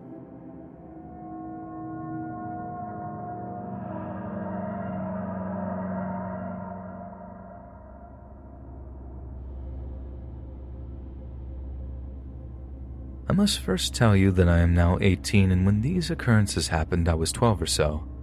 However, I remember every detail to this day. The setting of my story is at my grandfather's house in the year of 2014, and my main parental figure at the time was unfortunately my mother. She, my sister, and I have been borderline homeless and kept away from our father for the majority of our lives. However, my grandfather on my dad's side was our only suitable living option with whom my father stayed with when he was not working out of town. During our stay, which only lasted a couple of months, I was going through a very dark period of time. I was depressed and stressed about things that no child should be stressed over. I had no one, and in response to these very mentally damaging emotions and thoughts, I decided to reach out to someone whom I've never even gotten the chance to meet my father's mother. She had died due to a heart attack that was the result of taking too many gas station caffeine pills. She was addicted to them. My father and aunt both watched her die. She had lied down after arguing with my grandfather and didn't feel so well. When the pain got worse, she woke up and called for help. She had died before the ambulance could arrive. My older brother was not even born yet when she passed. I've only heard stories of her from time to time and always craved to know more about her. I think that goes with any relative that you never got to meet or that died at a young age to where you can't remember them. I would talk to her every day and every chance that I had, just telling her about my day and asking about hers. I didn't have such a clear stance on if ghosts were real or not at this time, but I just needed someone, and for some reason I chose her. I've always been very closed up, but I felt her presence, or at least I manifested it. I would cry to her and silently scream on my really bad days. I would always leave my room after doing such with this extreme questioning. I questioned whether she was even there listening to me. She helped me regardless, and at the time, I was okay with pretending that she was there for me. During these talks, I would also beg my grandmother to show herself to me, that she could trust me. This went on for months. I was basically granting the other side access to feed off of me, which is why this experience haunts me and leaves me questioning if it was even her. All I wanted was to see her. One night during our temporary stay, my sister and I were extremely hot in our tiny room that we both shared, with which was only occupied with a single twin bed, a dresser, a bookshelf, and a lamp. My sister and I were so exhausted with having to take turns on who would sleep in the bed and who would sleep on the floor. I always had to sleep on the floor, but it was a worthy sacrifice. It meant that she could sleep comfortably. We decided that we were going to sneak into our aunt's room and be rebellious along with comfortable sleeping benefits. Now, the way that this house is set up is that there are three bedrooms and one bathroom in the hallway on the left side of the house. The hallway connects to the living room, which leads into the kitchen. There is a separate doorway with a door that leads to the laundry room, garage, and a flight of stairs that leads to the only upstairs bedroom isolated from the rest of the house. This upstairs bedroom was my aunt's room. My sister and I, giggling and scared that we would get caught and or wake up my aunt, quickly walked through the dark house. My young sister led the way. As we got to the flight of stairs, I got this eerie feeling, but it didn't last long. I just brushed it off as me being scared of the dark in general. As she entered the room, I stopped at the very top stair. The entire room was pitch black. I couldn't see anything, and I had lost my sister. The only thing I could hear was my aunt's very loud box fan whirring throughout the room. I started to panic as I called out for my sister's name at least three times. I was trying my best to feel around the back of the bedroom door to see if she was there because I couldn't see where I was and didn't want to wake my aunt up by tripping over something while sneaking into her bedroom in the middle of the night. That's when my hearing went out. I don't know the term, but my ability to hear slowly muffled, and all there was was silence. Something told me to turn around. I don't know what, but something did, and this is when I really felt like a small 12 year old child. There before me, when either the third or fourth step was who I assume was my grandmother.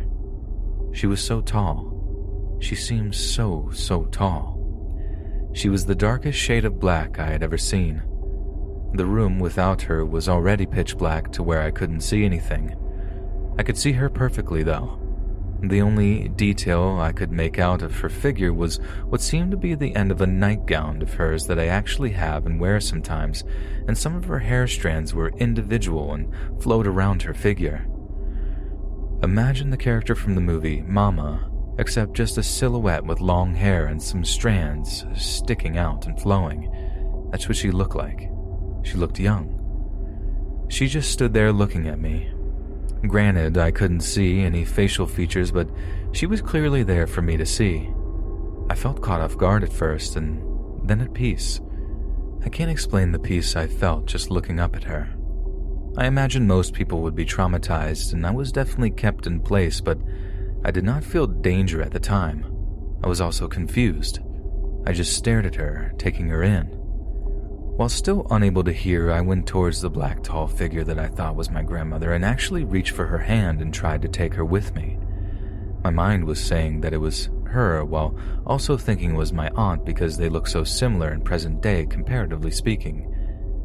I also called her by my sister's name while trying to take her with me, but when I reached for her arm, she disappeared into thin air. I'm glad I didn't fall down the stairs. I was so shocked that she wasn't coming along, and I was also hurt. I snapped out of whatever zone I was in. My ability to hear came back the same way it left, muffled, and then progressively got clearer until the fan was loud again. At that exact moment, my sister grabbed my wrist and said almost in a frustrated tone, Come on, Ansley, what are you doing? I went to bed that night wondering what had just happened. Months later, I was telling the story to my aunt, and she mentioned to me that the month in which this occurred was also the month that my grandmother had died. I've also asked myself whether or not my mind simply made the figure up to fulfill my request of seeing her, but I wasn't even focused on her during this time. In fact, I had stopped talking to her for weeks, maybe a month or so, because it no longer helped me. It wasn't until years later did I find out that spirits and even demons will take the form of who you are calling to, to feed off of you and inflict pain or harm, to manipulate you. Me calling out to who I thought was my grandmother was basically leaving a door wide open for the other side, and I do believe that evil could have taken the figure of her. The only reason I'm torn is because this figure not once tried to harm me, just simply observed me and disappeared.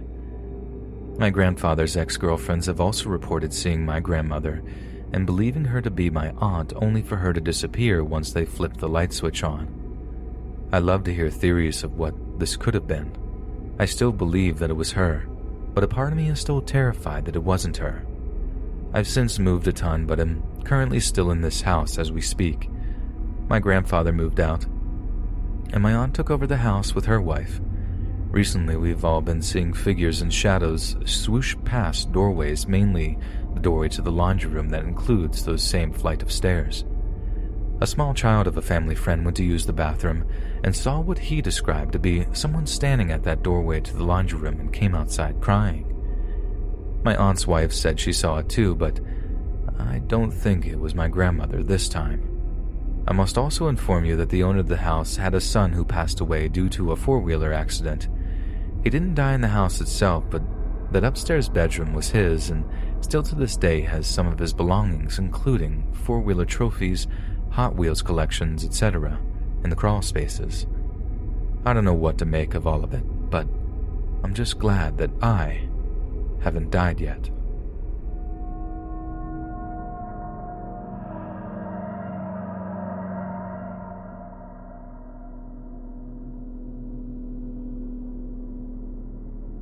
Throughout my life, my family and I had odd experiences happen in a few of several homes that we lived in so we were no strangers to paranormal activity.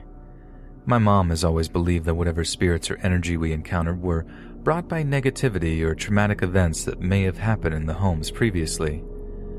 My parents had saved up enough money to buy a nice four bedroom, three bathroom home with far too much space for us to live in, and it was fairly new, being less than a decade old. I was in elementary school transitioning into middle school at this time. Three fourths of the bedroom were upstairs, so Naturally, my parents took the master, my older brother took the room with a window facing the neighborhood, and I took the room in the middle. I loved that house. It had been mine and my mother's dream to move into a two story home with lots of space to accommodate for our needs and wants, and I think the four of us went in with high expectations and a lot to look forward to. During the first month of us moving in, my mom had her first experience. She was staying at home alone and was washing dishes when an odd feeling of someone being there had overcome her. She initially ignored it until she felt the back of her hair bounce up and down against her shoulders, like someone playing with her ponytail. She turned around. Nothing. She knew it couldn't have been a draft, but she also knew it was the best to ignore it. So she did and continued washing the dishes. However, it only took a few seconds for it to begin again this time the bounces were more enthusiastic, and the moment my mom rushed to look behind her, it had stopped again suddenly. My mom was a very impatient and stubborn woman, and she was never the type to let herself be scared so easily, but but at that point she realized that there was something in our home that could make physical contact with her, then it could easily do the same to my brother and I. So my mom took a defensive approach and called out, If you mean no harm to my family, then you may stay. But if you are here to hurt or scare my family, then you need to get out of my house. You are not welcome here. And then nothing happened. The odd feeling slowly went away, and my mom went back to doing her thing without any odd occurrences disrupting her again. In fact, that seemed to be the only time that anyone had an experience, for the time being at least. Fast forward to about five months into our time living there, my family was going through a hard time My older brother was getting into trouble at school and he was distancing himself more from us. My parents were arguing a lot more, and I was getting bullied at middle school while dealing with my self consciousness due to being overweight. All the space in the house felt too much by then. We had no more than a large table and a Christmas tree in our living room. We rarely had guests, and the house always felt chilly, so it felt more lonely than ever. Sometimes I would lie awake at night and stare at nothing until I fell asleep, thinking of everything that was bothering me and missing the way life used to be, missing the way we were as a family before we had moved. One night I woke up and just stared into the space outside of my door, which was cracked open. The lights were off, and while I'm usually afraid of the dark, I was for some reason transfixed on the space outside my open door that showed the hallway. I stared, not thinking of anything, slowly zoning out until my eyes blurred. I stared, not a bad feeling in my mind or body, nothing but the pull of something that kept my gaze. All of a sudden, the lights in the hallway came on, and I saw my brother rush to my mom's room. I blinked for what felt like the first time since I had woken up. I became aware of myself again, of how dark it had been in my room, which I was always afraid of. I sat up in bed, confused and thankful that I had been snapped out of whatever sort of trance I was in. I could hear my mom talking with my brother, but couldn't make out what it was. But I didn't need to try, as moments later my brother opened my door and said, Did you hear that? I was confused and I replied, No, hear what? Instead of answering me, he went back to my mom's room, and after more talking, my mom came with him. You really didn't hear anything? Were you awake? My brother asked me. You're going to scare her. We'll talk about it tomorrow, my mom said to my brother, and then she asked if I wanted to sleep with her and my dad that night, and being a little freaked out, naturally I went with her that night. It wasn't until the following morning that my mom and brother had explained what had happened. They explained how, while both of them were in their rooms awake, they heard what sounded like a woman calling something out in the hallway. My brother knew it couldn't have been my mom because it wasn't her voice. But when he went to ask her anyway if it was her, my mom said she heard it too and that it sounded too old to be me. What was weirder so was how neither of them could understand what she was saying, and what was even more odd was that while my room was right in the middle of the hall with the door open, I heard absolutely nothing. All I could think of was the odd feeling while I stared out into the hallway that night. Two months later, and unfortunately, things had escalated to the point of no return with my family. My mom was divorcing my dad after discovering his other family in his hometown back in Mexico. My brother understood the circumstances when she told us that we had to move away, but Growing up being blind to the signs, I was distraught and caught completely by surprise. My mom did her best to stay strong in front of us, but she was bitter and torn up inside. I'd stay with my dad a few times over the weekend, but when I'd see the state of the home with even more open space, it just felt lonely. I stopped visiting, and my dad and I decided it was best to just spend time together during the day. In no time, with my mom supporting us in a separate home, and no one to help my dad pay for the house, we lost it, and my dad moved out in a moment's notice. Our happy family home had become the place of our family's end. One day, not too long after he moved out, I asked my dad what it was like living there alone without us. When he told me it was scary, I was curious about his answer and asked why. What he said terrified me. He said that some nights he would feel like he was being watched or followed throughout the house, He'd feel so nervous that he would practically run to the room, and he'd rarely stay anywhere else in the house because of it. One night he was jolted awake from what he knows was a vivid and horrible nightmare, but before he even had a second to breathe and gather his thoughts, he felt the bed slam against the floor, and all the doors room door, closet doors, and bathroom door opened and slammed shut all at once. He didn't remember his nightmare, and from that night on, he slept with the lights on. I was horrified when he told me this. Was his bed floating?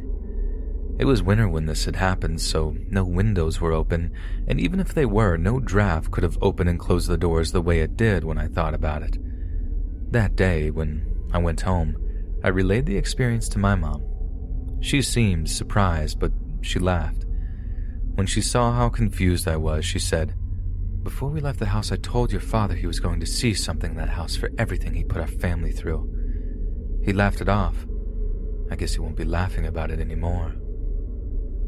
To this day, I wonder if my mom's first experience and her message to my dad were connected. She wanted whatever was there to leave her family alone and to leave her home if it meant any harm. Could her leaving that home in my dad's experience be because his actions had hurt our family? Could my mom have sealed the deal with her statement toward my dad? Or could it have just waited for the moment when the negative energy was highest in that house? Whatever the cause, I think there is power in words that are said with full intent. It's a scary concept to think about it.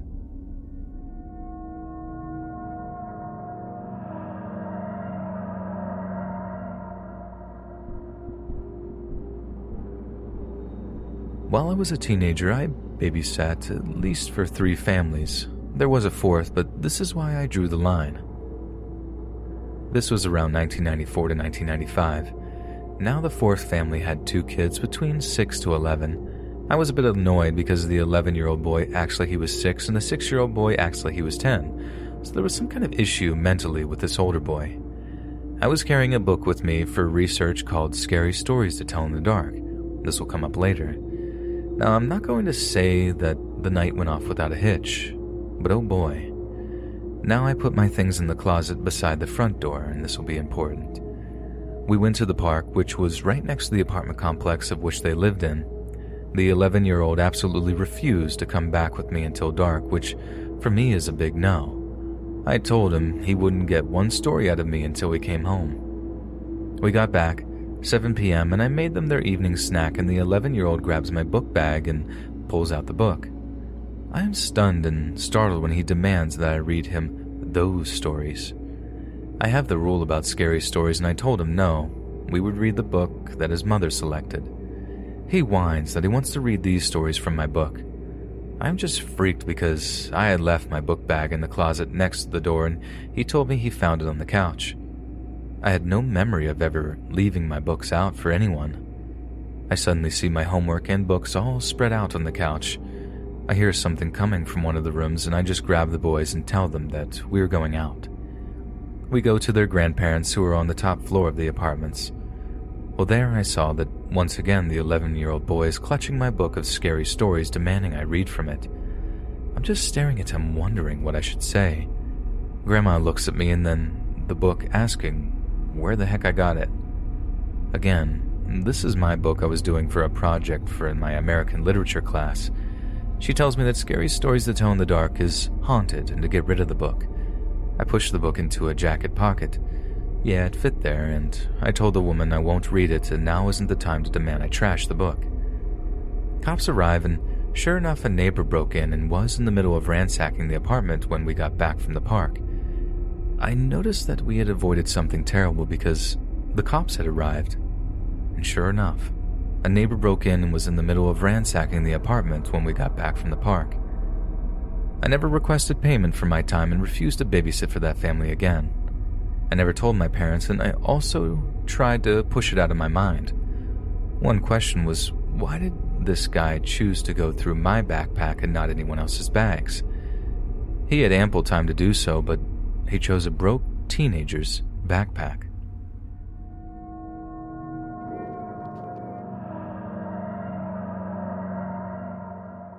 Selling a little or a lot, Shopify helps you do your thing however you cha-ching. Shopify is the global commerce platform that helps you sell at every stage of your business. From the launch your online shop stage to the first real life store stage, all the way to do we just hit a million orders stage? Shopify's there to help you grow. Whether you're selling scented soap or offering outdoor outfits, Shopify helps you sell everywhere. From their all in one e commerce platform to their in person POS system, wherever and whatever you're selling, Shopify's got you covered. Shopify helps you turn browsers into buyers with the internet's best converting checkout, 36% better on average compared to other leading commerce platforms. And sell more with less effort thanks to Shopify Magic, your AI powered all star. Shopify powers 10% of all e-commerce in the US, and Shopify's the global force behind Allbirds, Rothy's, and Brooklinen, and millions of other entrepreneurs of every size across 175 countries. Plus, Shopify's award winning help is there to support your success every step of the way. Because businesses that grow, grow with Shopify. Sign up for a $1 per month trial period at shopify.com slash audioboom, all lowercase.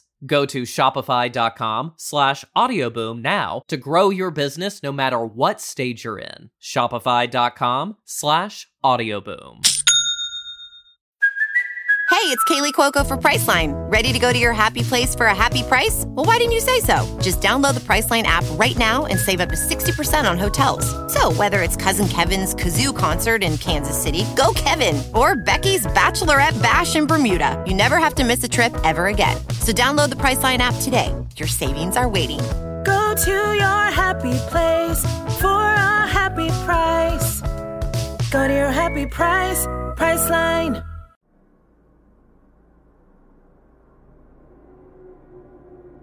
I used to love posting on Instagram. It was a place I could show off my new clothes hauls, and the compliments from friends and internet strangers alike really boosted my confidence. You see, I was something of an ugly duckling when I was a teenager. I was bony, I had braces, and I was totally lacking in self confidence. And as shallow as it sounds, it was social media apps like Instagram that really helped me get a real sense of self worth and made me feel pretty. But towards the end of last summer, a guy happened to slide into my DMs, paying me lots of compliments and saying all kinds of nice things about the things I was wearing.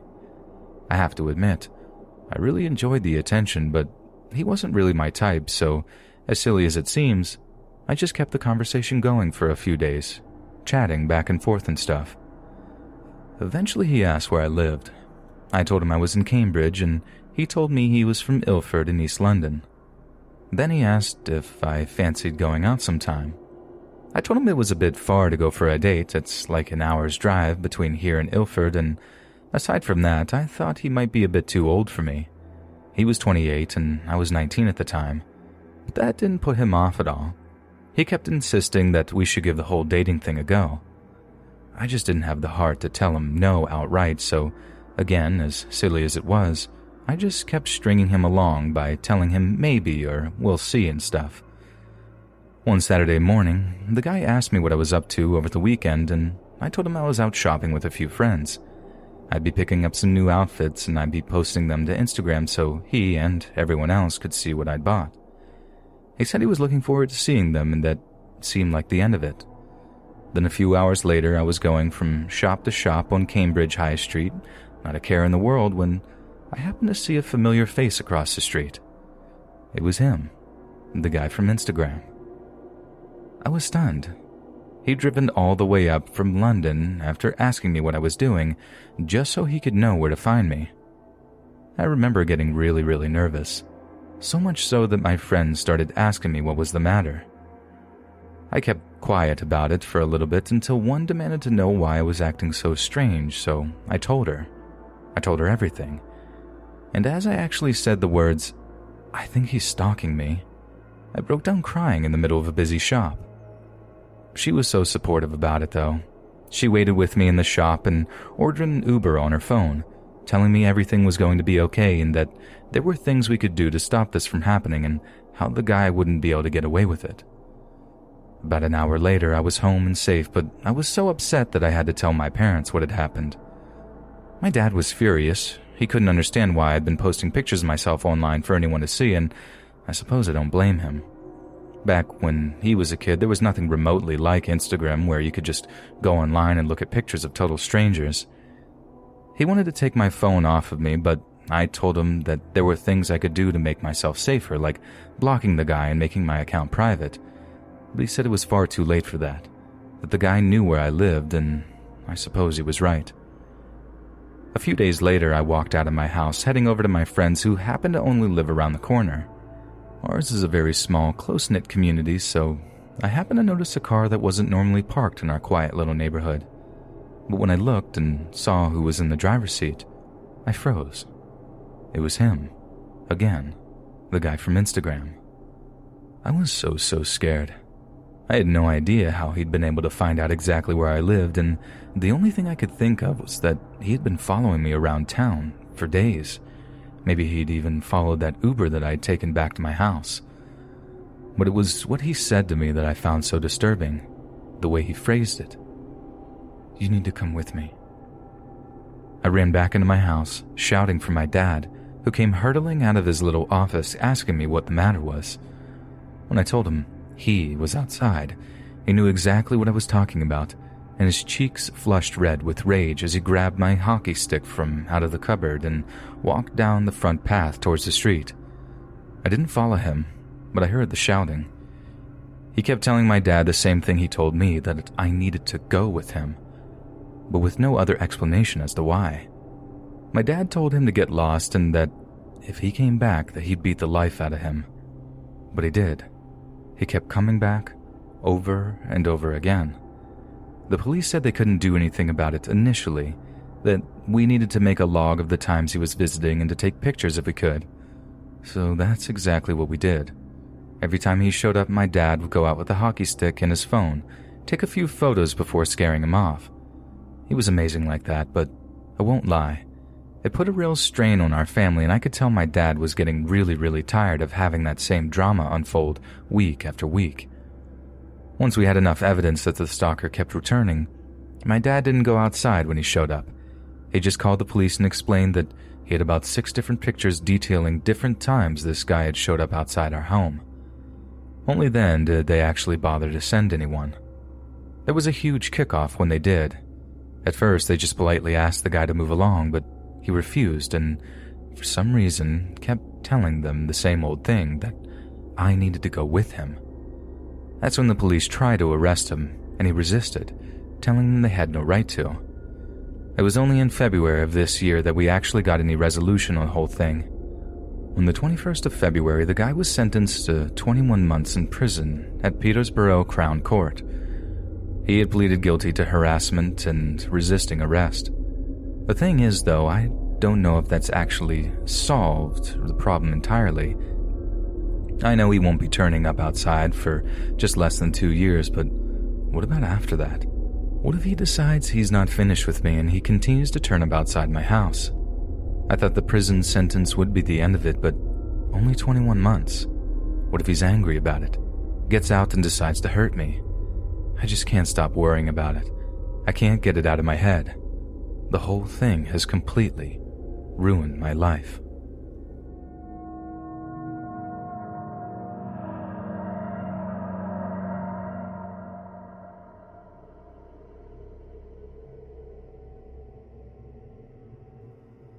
I used to work as an events manager for a very successful nightclub here in New York City.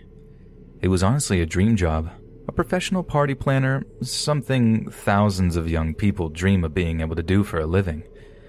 My phone is filled with selfies I've taken with literally hundreds of VIPs, big name house DJs, rappers, sports stars, you name it. I pretty much spent my weekends meeting famous people and partying, all while getting paid pretty handsomely for it. But then quarantine happened. At first, we were put on furlough, which was a pretty sweet deal. Sure, it sucked having to stay indoors pretty much all day, but I was still getting paid 75% of my salary just to sit on my butt and watch Netflix or do yoga. But then rumors started to go around that the club wouldn't be reopening, which I honestly thought was crazy at first since the place was making bank before the lockdown, and the owner was definitely wealthy enough to keep it going, no matter how much various business expenses were costing him. But then, one day, we all got an email confirming our worst fears.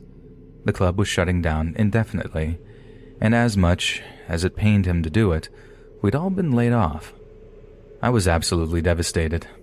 I just broke down crying right there at my laptop, and they were those real ugly tears. I had no idea how I was going to pay rent for the foreseeable future. I don't know about you guys, but a $1,200 stimulus check was barely going to cover a month's rent, and I haven't even really got much in the way of family to lean on. The only jobs I knew of were temp jobs in nursing homes, and I knew I couldn't do anything like that. I was complaining to friends online, generally feeling sorry for myself and begging for a few dollars when one made a weird suggestion. She told me about a website called OnlyFans. I'd actually never heard of it at the time, but when I Googled it, I actually got kind of annoyed that she'd even suggested it. I'm not some e girl, and I can count the number of guys I've slept with on one hand, and they've all been long term boyfriends. Okay, so for people that don't know, OnlyFans is basically just a place where people can put up photos, videos, audio files, all kinds of things, and put them behind a paywall. Sounds innocent enough, right? And it can be, but OnlyFans is more famous for other stuff. Adult stuff, which is where the real money is. I told my friend that I'd have to be desperate to resort to posting stuff like that online, but she came back with the fact that they don't have to be outright nudes, they can be just lewds, which apparently is an actual term that's thrown around in those sort of circles. She went on to tell me that there's a huge market for so called real girls, like girl next door types, which is most definitely the kind of look I have. All I had to do was put up a few freebies, just kind of like showing myself off, then put some raunchier shots or videos behind a paywall and see what kind of response they got.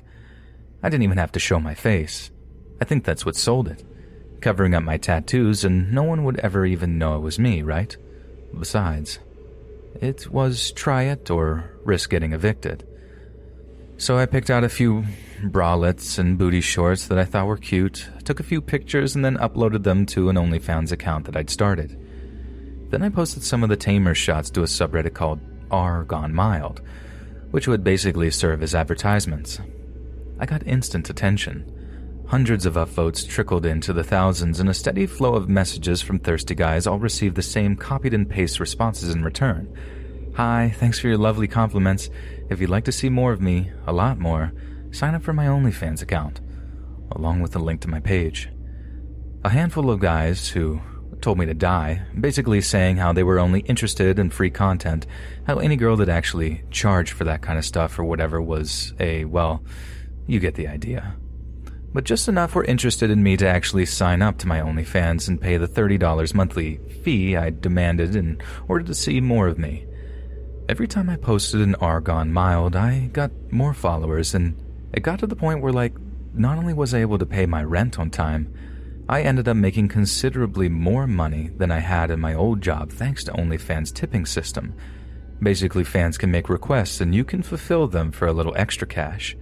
For example, one dude offered me $500 to show my face. Just my face. Nothing lewd, nothing like that. As he put it, it'd be worth the cash just to see me smile. By the end of the first month of posting, I was making serious bank. My friend was right. It was low risk, high reward. Or at least, that's what I thought. So, about five weeks after I started my OnlyFans, I walked down to a local grocery store to pick up some food. Like most places, there was a queue winding out the front entrance since the store was only allowing a certain number of people inside at any one time. So I'm just standing there, alternating between checking my phone and just sort of people watching when I notice a guy across the street stop walking and begin to stare at me. He had a long beige coat on, slick back hair, glasses, and like a lot of other people walking around, he had one of those disposable medical masks on. He was incredibly creepy, but this is New York. It's full of creeps, and he wasn't the first older dude to try to start an impromptu staring competition with me, nor do I think he'll be the last. So I just sort of ignored him and carry on checking my phone. I didn't figure he'd be creepy enough to start anything in broad daylight. And besides, if he had a mask on, there was little chance of him coming within six feet of me, I assumed. Only when I get my grocery shopping done and head out back into the street for the walk back to my apartment, he was still there, still staring at me from across the street. Again, super creepy, but nothing I was about to freak out about. So I just start walking back towards my apartment. But he just follows me, stays on the opposite sidewalk, sure, but follows me nonetheless. The last thing I wanted was to lead this creep right back to where I was living at, so I take a couple of wrong turns, walk him around in a circle, and eventually lose him entirely. I mean, it was irritating that I had to even do something like that, but that's just something us girls just have to do from time to time, I suppose. Let me just take the time to say that obviously not every guy is a creep like that, and it never seems to be the guys I want to follow me home that ever do so. But it's enough guys to make it a problem for us. So I finally get within a block of my apartment building, like an hour after I thought I'd be home. It's incredibly hot outside, I feel sweaty and gross, and I'm just looking forward to jumping in the shower to get cooled off. What do I see waiting outside my freaking apartment building? Yep, the creepy guy in the long beige coat. Not even the summer heat could have stopped the chill from running up my spine. Like, how in God's name did he know where I lived? Out of all of the apartment buildings in Williamsburg, he just happened to guess which one was mine? Something was going on.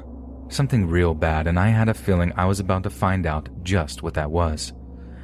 I decided to just bite the bullet and walk past the guy. If he tried anything, I could always just like threaten to cough on him or whatever. Failing that, need the balls, then call the cops. Only as I'm getting closer to him and he finally locks eyes with me, he addresses me in a way that makes me just freeze in my tracks. He uses my OnlyFans username to get my attention. I pretend not to know what he's talking about, but he's all like, I know it's you. You can't lie to me. And for the first time, I felt this deep sense of shame at what I'd done. Which was weird because I don't really have any regrets, but in that moment, I felt like I'd been caught doing something I shouldn't. He told me it was nice to finally meet me, that he'd paid me a lot of money and that he didn't think he'd gotten all that he was owed. I broke and just straight up asked him how he knew where to find me. I know the admission wasn't the wisest move, but like he said, there was no point in lying by that point. Besides, I just needed to know so I could maybe avoid this happening again in the future, if I even kept my OnlyFans up at all. He just laughed at my question, in the most horrible, patronizing way, like it was the stupidest thing he'd ever heard. Then, when he told me, I felt like face palming so hard. I've been dumb enough to take some pictures that showed the street outside my apartment. Nothing with too much detail, but enough for some entitled psycho like him to put a little work in to figure out where I lived. I couldn't believe how short sighted I'd been, how my own greed had gotten me into a potentially dangerous situation. The guy then asked if he could have my phone number so we could stay in touch properly. I told him he couldn't and that my boyfriend wouldn't be too happy if I did. The whole boyfriend thing was a lie, but I figured it might deter him from getting too weird. But that's when he started getting really, really mean. Apparently outraged that I could be using something like OnlyFans to get money when I should be making all that kind of thing exclusive to my boyfriend. I got sick of trying to be reasonable with the guy, having figured that being nice was the surest way to keep myself safe. He didn't try to block my way as I went into my building, nor did he try to follow me up the stairs, but he did spout a tirade of passive aggressive abuse at me about how I should be loyal to those that loved me and all this other stuff. I've deleted the OnlyFans account now. I just about have enough money to last me until I get a new event planning job or just any other job at all. But this guy knows where I live now, and I know next to nothing about him. I don't know if he has a violent history. I don't know if he's hurt women before. And I don't know what he's planned for me now that I have tried to let him know that I'm not available. I'm so, so worried about what my future holds, or if other creepy, obsessive people have been able to work out where I'm living based on those pictures I took with a view out of my window. I knew it was dumb of me to start that account in the first place, but lockdown has put us all in a bunch of very difficult situations, and I think I'd rather be dealing with a stalker problem than a homeless problem, as crazy as that might sound. But if anyone has any experience with anything like this or any advice, don't hesitate to write about what you know in the comments. I'd be really grateful to anyone that can help me keep this guy at arm's length.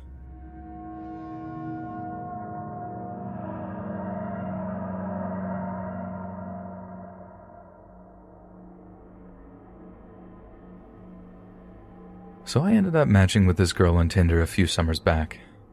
She was this punk girl, all kinds of piercings with short cropped bubblegum pink hair. She was cute, really cute, and she actually seemed really into me. The weather was horrible in the afternoon that we matched, typical British summer here, and I was in no mood to go traipsing around in the rain. But it didn't seem to bother her at all, and she wanted to make plans for that evening despite it being such short notice. Now, I'm a planner, I like having notice about doing stuff, and I really don't like being spontaneous at all. I don't know why, it just makes me nervous, so when she insisted we meet that evening, I wasn't keen on the idea at all. But she just sort of charmed me into it, so we met for drinks with her giving me lines like, take a chance and live a little, stuff like that. Now that I look back, it was a total imposition, and that should have given me a clue right there, but let's just say I was thinking with my other head. So the first date goes pretty well. We did seem to actually have a lot of chemistry, but it was weird in that after like a few drinks, she's all like, What are you up to after this? I tell her I'll probably just go back to mine, and she responds with, Can I come, yeah? Now, I know that seems way too fast, but like I said, I wasn't entirely thinking straight, so I let her come back to mine, make her some pasta, then we fall into bed together for you know what. The next day we hang out a little, grab some food, just chill stuff, but I am completely expecting her to leave to go back to her place at some point. Only the later into the evening it gets, the more I realize she has absolutely no intention of doing so. So I start dropping hints to her, mentioning how tired she must be, how I probably don't have enough food on hand to make a meal for two, blah blah blah. It's not like I didn't enjoy her company, I just wanted my own space, you know what I mean? We seemed to go from zero to a hundred over the course of 24 hours, and as cute and charming as she was, I was just not ready for that. In the end, I had to just spell it out for her. I felt rude, but I just laid it out that I had work to do in the morning and I had to be responsible and get a decent night's rest, because we both knew that wouldn't be the case if she was sleeping in my bed again. I tried to like blend the harsh truth with a little compliment or something, but it didn't go down well. Not at all. She got really, really upset, getting moodier and moodier as I tried to continually soften the blow, explaining it wasn't her, that I really liked her, stuff like that. Then, as she gathered up her things, she started to cry. I was upset too, devastated even, and thought she might be girlfriend material, but she really, really wasn't. I'm not one for drama like that. I don't think many people are, so the idea she could become so bloody unhinged so quickly, it really knocked the wind out of me. She left in the same flood of tears, and no sooner had she gone, I was typing up an apology text to try to make her feel better. I felt awful, I really did. But I knew the really hard part would come over the next few days when I'd have to explain to her that I couldn't see us working as a couple. But before I could, I got a text off of her asking if she could come round to mine again. She hadn't even gone 24 hours, and she was asking to come back like the little drama from the night before had never even happened. That was deeply disconcerting, and I felt constricted, strangled, so I had to just do the right thing and tell her the truth. So I typed out this long, equally apologetic message telling her what I was thinking, how I couldn't see us together, that I just wasn't ready for a relationship, whatever came to mind that might soften the blow, and then hit send with a silent prayer. I didn't get anything back, we were using WhatsApp by that point, and I knew she'd actually read the message from the two little blue ticks that denoted it had been seen. But she didn't reply, and that's when it all really started. That evening, she was shouting in the street up at my flat window, telling everyone what a terrible person I was, how I'd gotten her pissed as a fart on that first night, and then taken her back to my flat and assaulted her. I couldn't believe this was the same girl. Seeing the rage that poured out of her, the way she screeched and barked up at my flat window. Never did I imagine she was capable of anything like that. But there she was, telling everyone who walked past or opened their window what an evil, manipulative person I was, destructive and deserving to be in jail. It was without a doubt the worst experience of my life. I remember just sitting there on the couch, fingers plugged in my ears, imagining how my life was about to fall apart around me. My friends would turn on me, my family would shun me, and eventually, the police would turn up to arrest me and charge me with something I'd never even think about doing. You'd think it would be my turn to cry then, but I was just numb, completely and utterly numb before the complete and all consuming fear hit me. I know I should have just phoned the police and cut off the accusations, but I was convinced they'd side with her, that basically there was nothing I could say that would convince them that I was in fact the victim in the situation. She came back twice over the next week, no matter how much I begged her over WhatsApp to just leave me alone. The one night I thought she might turn up, and she didn't. I thought it might have ended. But as I left my flat and walked down to grab a few tins of Stella from the corner shop, I saw that she'd daubed something on the doors of my apartment building. It said my name is a predator, and he lives here in flat 4, it said, in bright yellow paint on the dark red door. I had to go from apartment to apartment, six others excluding my own, and explain what was going on to the people that lived there. Two slammed the door in my face, and neither were girls either. The only two girls that lived in my building actually listened, with one sympathizing with me. The other told me that if it was true, she hoped they'd threw away the key, but that didn't bother me because I knew it wasn't. Weirdly enough, the girl didn't actually go to the police. In retrospect, this is because she had been charged with making a false complaint and wasting police time, which in some severe cases can actually end in a jail sentence. But for about a month, she made my life complete torture by getting in touch with pretty much everyone she could and telling them all about how I was a predator. I was constantly fighting fires, be it with friends, family, work, colleagues, neighbors, you name it, and I had to tell them the same old story, a story that took on this stale, terrible air of repetition to it that got more intense every time I told it. Then one day, finally, it just sort of seemed to peter out. There were no more messages from people close to me like, What's this I heard about you? Please tell me this isn't true. No more from unknown numbers that said, You're going to get what's coming to you, or We're going to get you when you least expect it. It all just sort of ended. But the nightmares didn't end, nor did the sense that every little look from a stranger was about to turn into them punching me in the face or worse. My life had been well and truly turned upside down. Not destroyed completely, but it was enough. I just want to end this by making it clear that that is an abhorrent crime. But so are false accusations, harassment, and inciting violence against an innocent person. And please, if this happens to any of you, go to the police immediately.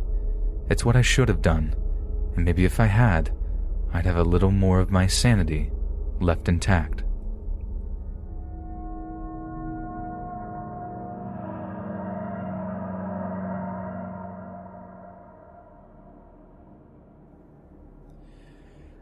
I'm a general practitioner at a small medical clinic here in the UK. In March of 2017, I had a young woman show up to an appointment for a routine checkup, nothing outside of the ordinary. It went fine. She was pretty much in perfect health, and I told her as such before wishing her well in that sort of, we're done here, now please leave kind of way. Only instead of leaving, she starts to make casual conversation, asking me about my interests, if I enjoy being a doctor, stuff like that. She's flirting really, really hard, like aggressively so. Despite the fact that this made me a little bit uncomfortable, I had a wife and a newborn baby at home. I obliged her at first, just making general chit chat with her until it was fast becoming time for my next appointment. So, obviously, in the nicest way possible, I tell her I'm a busy man and that I needed her to leave so I could see my next appointment. She seems a bit disappointed, but she seems to understand, grabs her things, and leaves. I suppose she was just lonely or something, so I didn't really think anything of it, and to be honest, I'd completely forgotten about the girl a couple of days later. About a week goes by, I get into work nice and early, and I'm sipping on my coffee while I'm going through my appointments for the day. Then I see a name that's vaguely familiar to me, but that's not unusual at all. I have loads of regular patients that I see sometimes twice or thrice monthly, but I know these people in first name terms, well, this name I couldn't quite remember where I'd seen it before. When it comes time to see this particular patient, I'm actually kind of looking forward to it, simply so I could find out who this person was and put the whole question of why does this name seem familiar to rest. Then when the patient walks in, it's the flirty girl. And that's where I'd seen the name before. She'd already told one of our receptionists that she's been experiencing stomach pains, sometimes so severe that she wasn't able to sleep.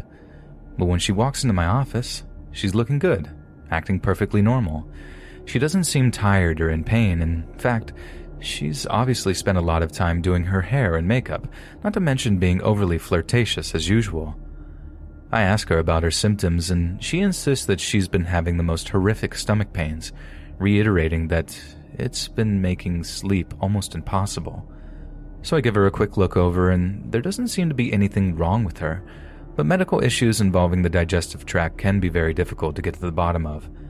I ask her about her diet, whether or not she's eating anything overly spicy or acidic, to which she replies that she eats very healthily, sticking to salads and the like.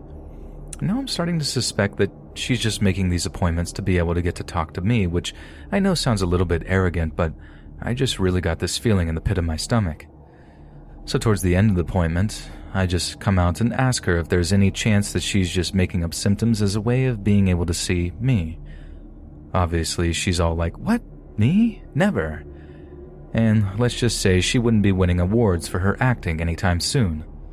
So I just take her word for it, pretending that, of course, she'd never lie about something like that, and of course, she's genuinely experiencing horrible stomach pains.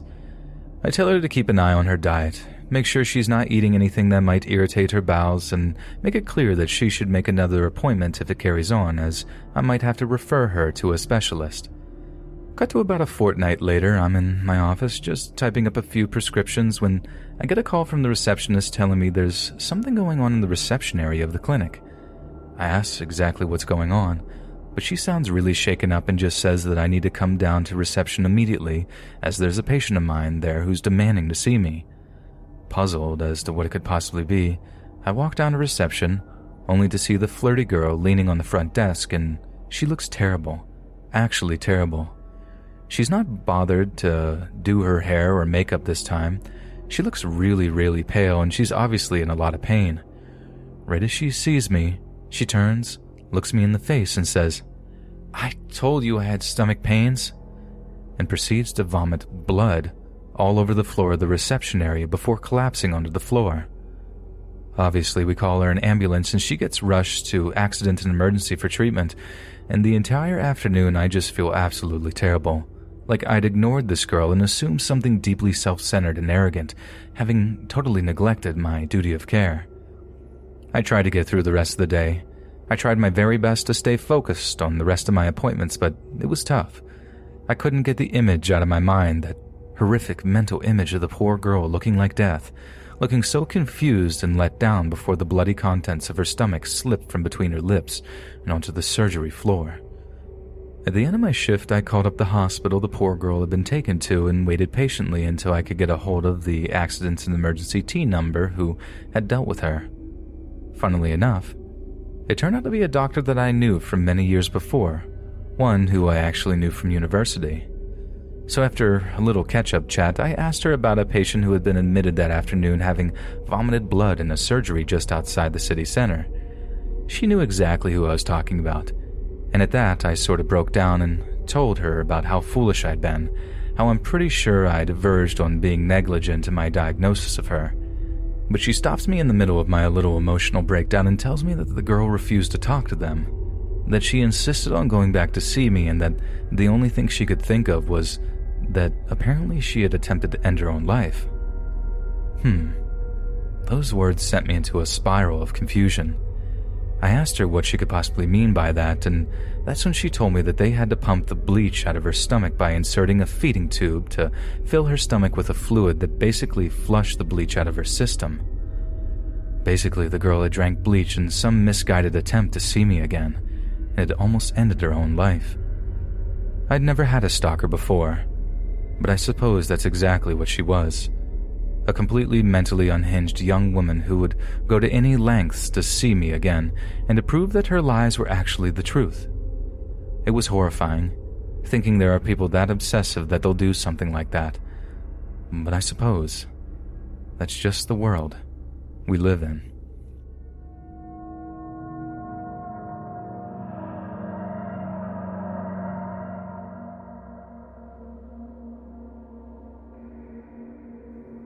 I'm a student here in Hong Kong.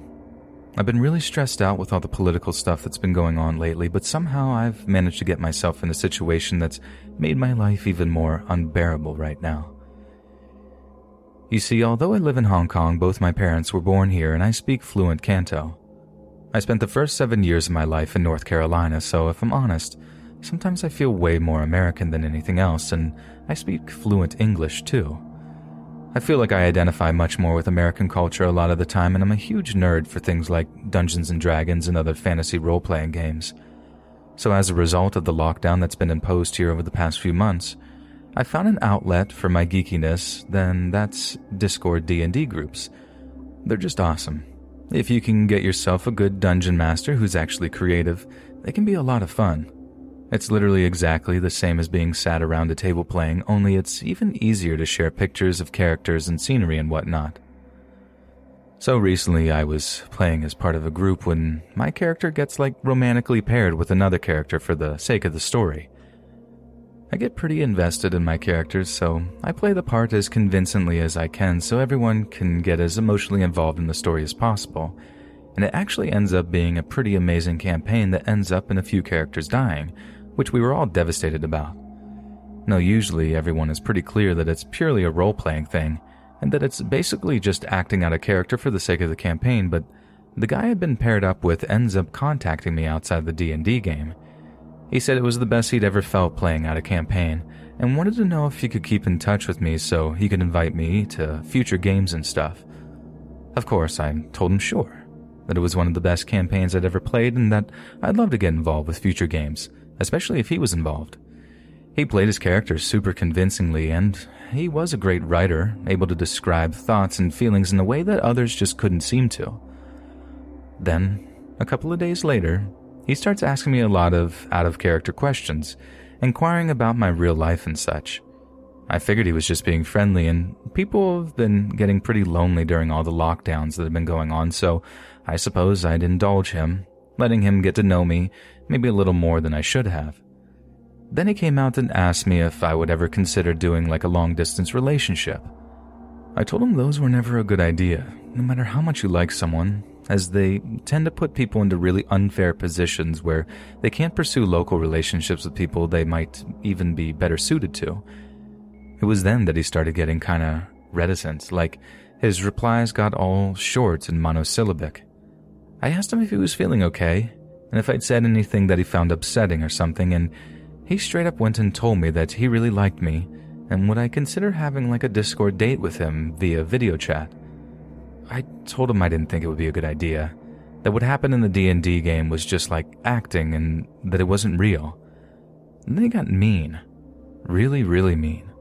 He told me I was a liar for making a guy feel like I had, then just pulling the rug out from under him, so to speak. He told me I deserve every bad thing that happens to me, and he'd personally see to it that I suffered the punishment for the pain that I caused him. For a guy in his 30s, he was the most emotionally immature person I'd ever met in my life, and I'm used to hanging with freaking teenagers. I just blocked him and thought that that would be the end of it. But more recently, I've had all kinds of Discord friend requests off of people that have turned out to be the same guy, trying to add me over and over again. Sometimes he'd pretend to be someone else, only to give himself away with some little detail. It made me incredibly paranoid, to the point that I've had to stop playing D&D online altogether because he continually infiltrated as many groups as possible simply to try and find me. Some of his messages were just apologetic at first, but as I ignored them, they got crueler and crueler and more violent with each instance. The one that scared me the most was just a list of all the things he knew about me my name, the university I study here in Hong Kong, even the names of my parents and brother. I don't even know how he'd gone about getting his hands on that kind of info. All stuff he managed to find out on his own through some stalkery detective work. This creep had obviously put a lot of time and effort into finding out additional stuff about me, and it's his level of determination and zeal that seriously freaks me out sometimes. Like, how far is he really willing to take this? I know he's far away, I know he's in the United States, and that means there's enough distance to make me feel a lot safer than I would otherwise. But I'm terrified he'll just show up in Hong Kong and track me down. Like there aren't many girls here that have the American accent I do when I speak English.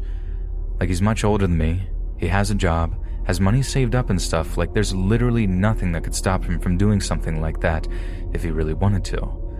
And I think someday he might actually want to but it's some of his threats that have really made me feel nervous, like how he's told me that if I don't give him a chance, he's going to email some of my university professors to tell them how I've been cheating on assignments, plagiarizing the works of others. Accusations like that are taken very seriously by the university. I had no idea a friendly little D&D game could end with me being in this almost constant state of anxiety like every day.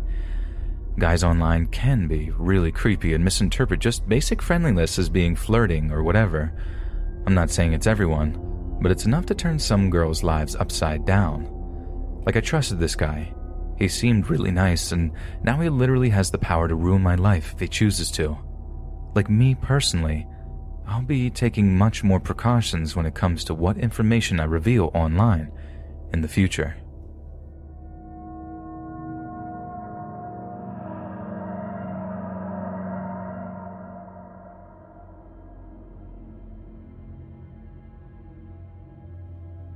Last summer, I met a guy called Michael through the online dating app Tinder.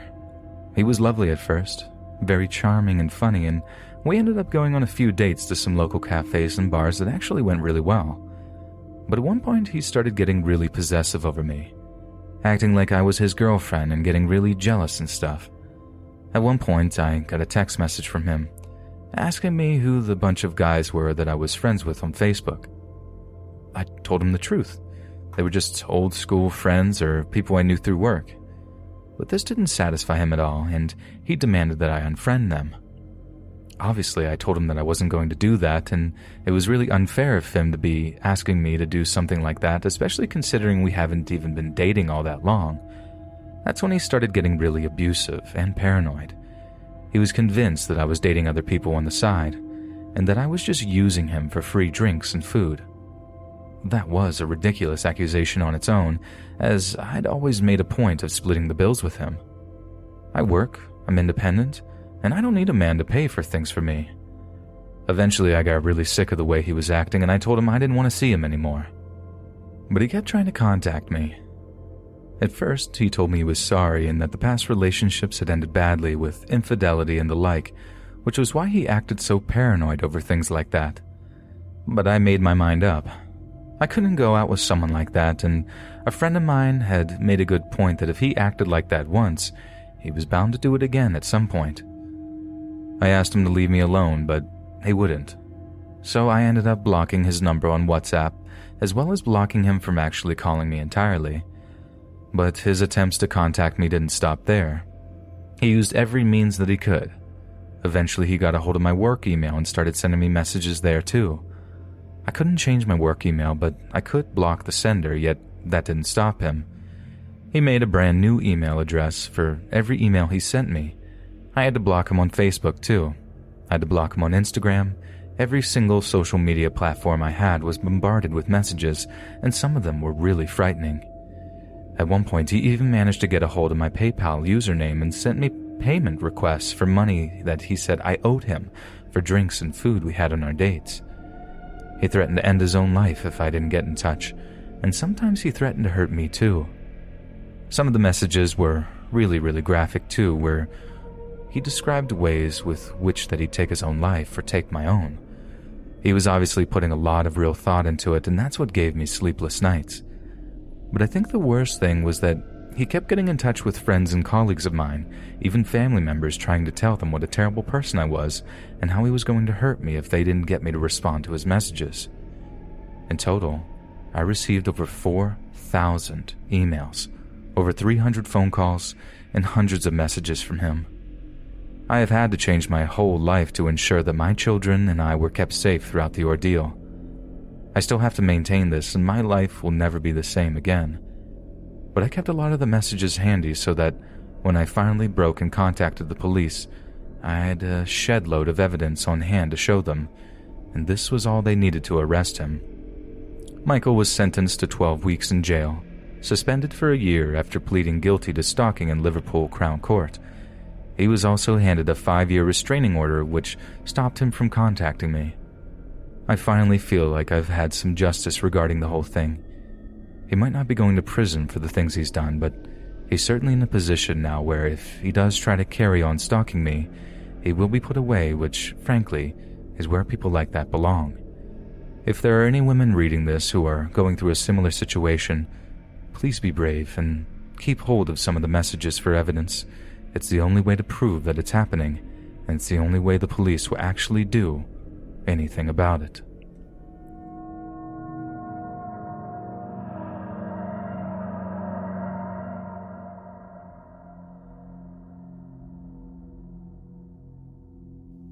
I'm a PT at a fairly popular chain of gyms here in Australia. I had a girl who used to turn up to all the spin classes I ran. I mean, every single one. until she ended up giving herself an injury. And even then, she continued to turn up and openly take painkillers in order to get through the sessions. Eventually, I had to take her aside and advise her that she should seriously consider taking some time off to let herself recover, and she burst into tears saying that she couldn't bear not to see me. I tried to be kind and told her that I loved her enthusiasm and stuff and that it'd suck not to see her too, but she needed to do what was right for her body. Then she asked me if I wanted to see her outside of work, but I had to decline her. I had a steady girlfriend at the time, and I knew she'd not be happy about me seeing this girl even as friends. Besides, it would be really unprofessional to pursue any kind of relationship with someone who was literally paying for my company. Then, over the next few weeks, I began to see notes attached to my windshield of my car whenever I finished work. They were from the same girl, and every time they had a phone number attached. But I had to ignore them. I couldn't give her any idea that I was interested in her. Then the notes began to get nasty. Really nasty. I won't repeat what they said as they had some frankly disgusting language to them. Then one day, there was a fire engine in the parking lot of our gym, spraying water all over a car that was on fire. My car. CCTV showed the exact same girl from the spin class, walking up to my car and dousing it in gasoline before setting it on fire. She was arrested and I chose to press charges, but she managed to dodge a prison sentence because apparently she had a history of mental illness. I also came to find out that I wasn't the first person she'd become obsessed with. I basically live in fear for my life now. I filed a successful restraining order against her, but honestly, I don't think she'll abide by it. I think she's just waiting for the right time to approach me again, and when she does, I'm really, really scared about what she'll do.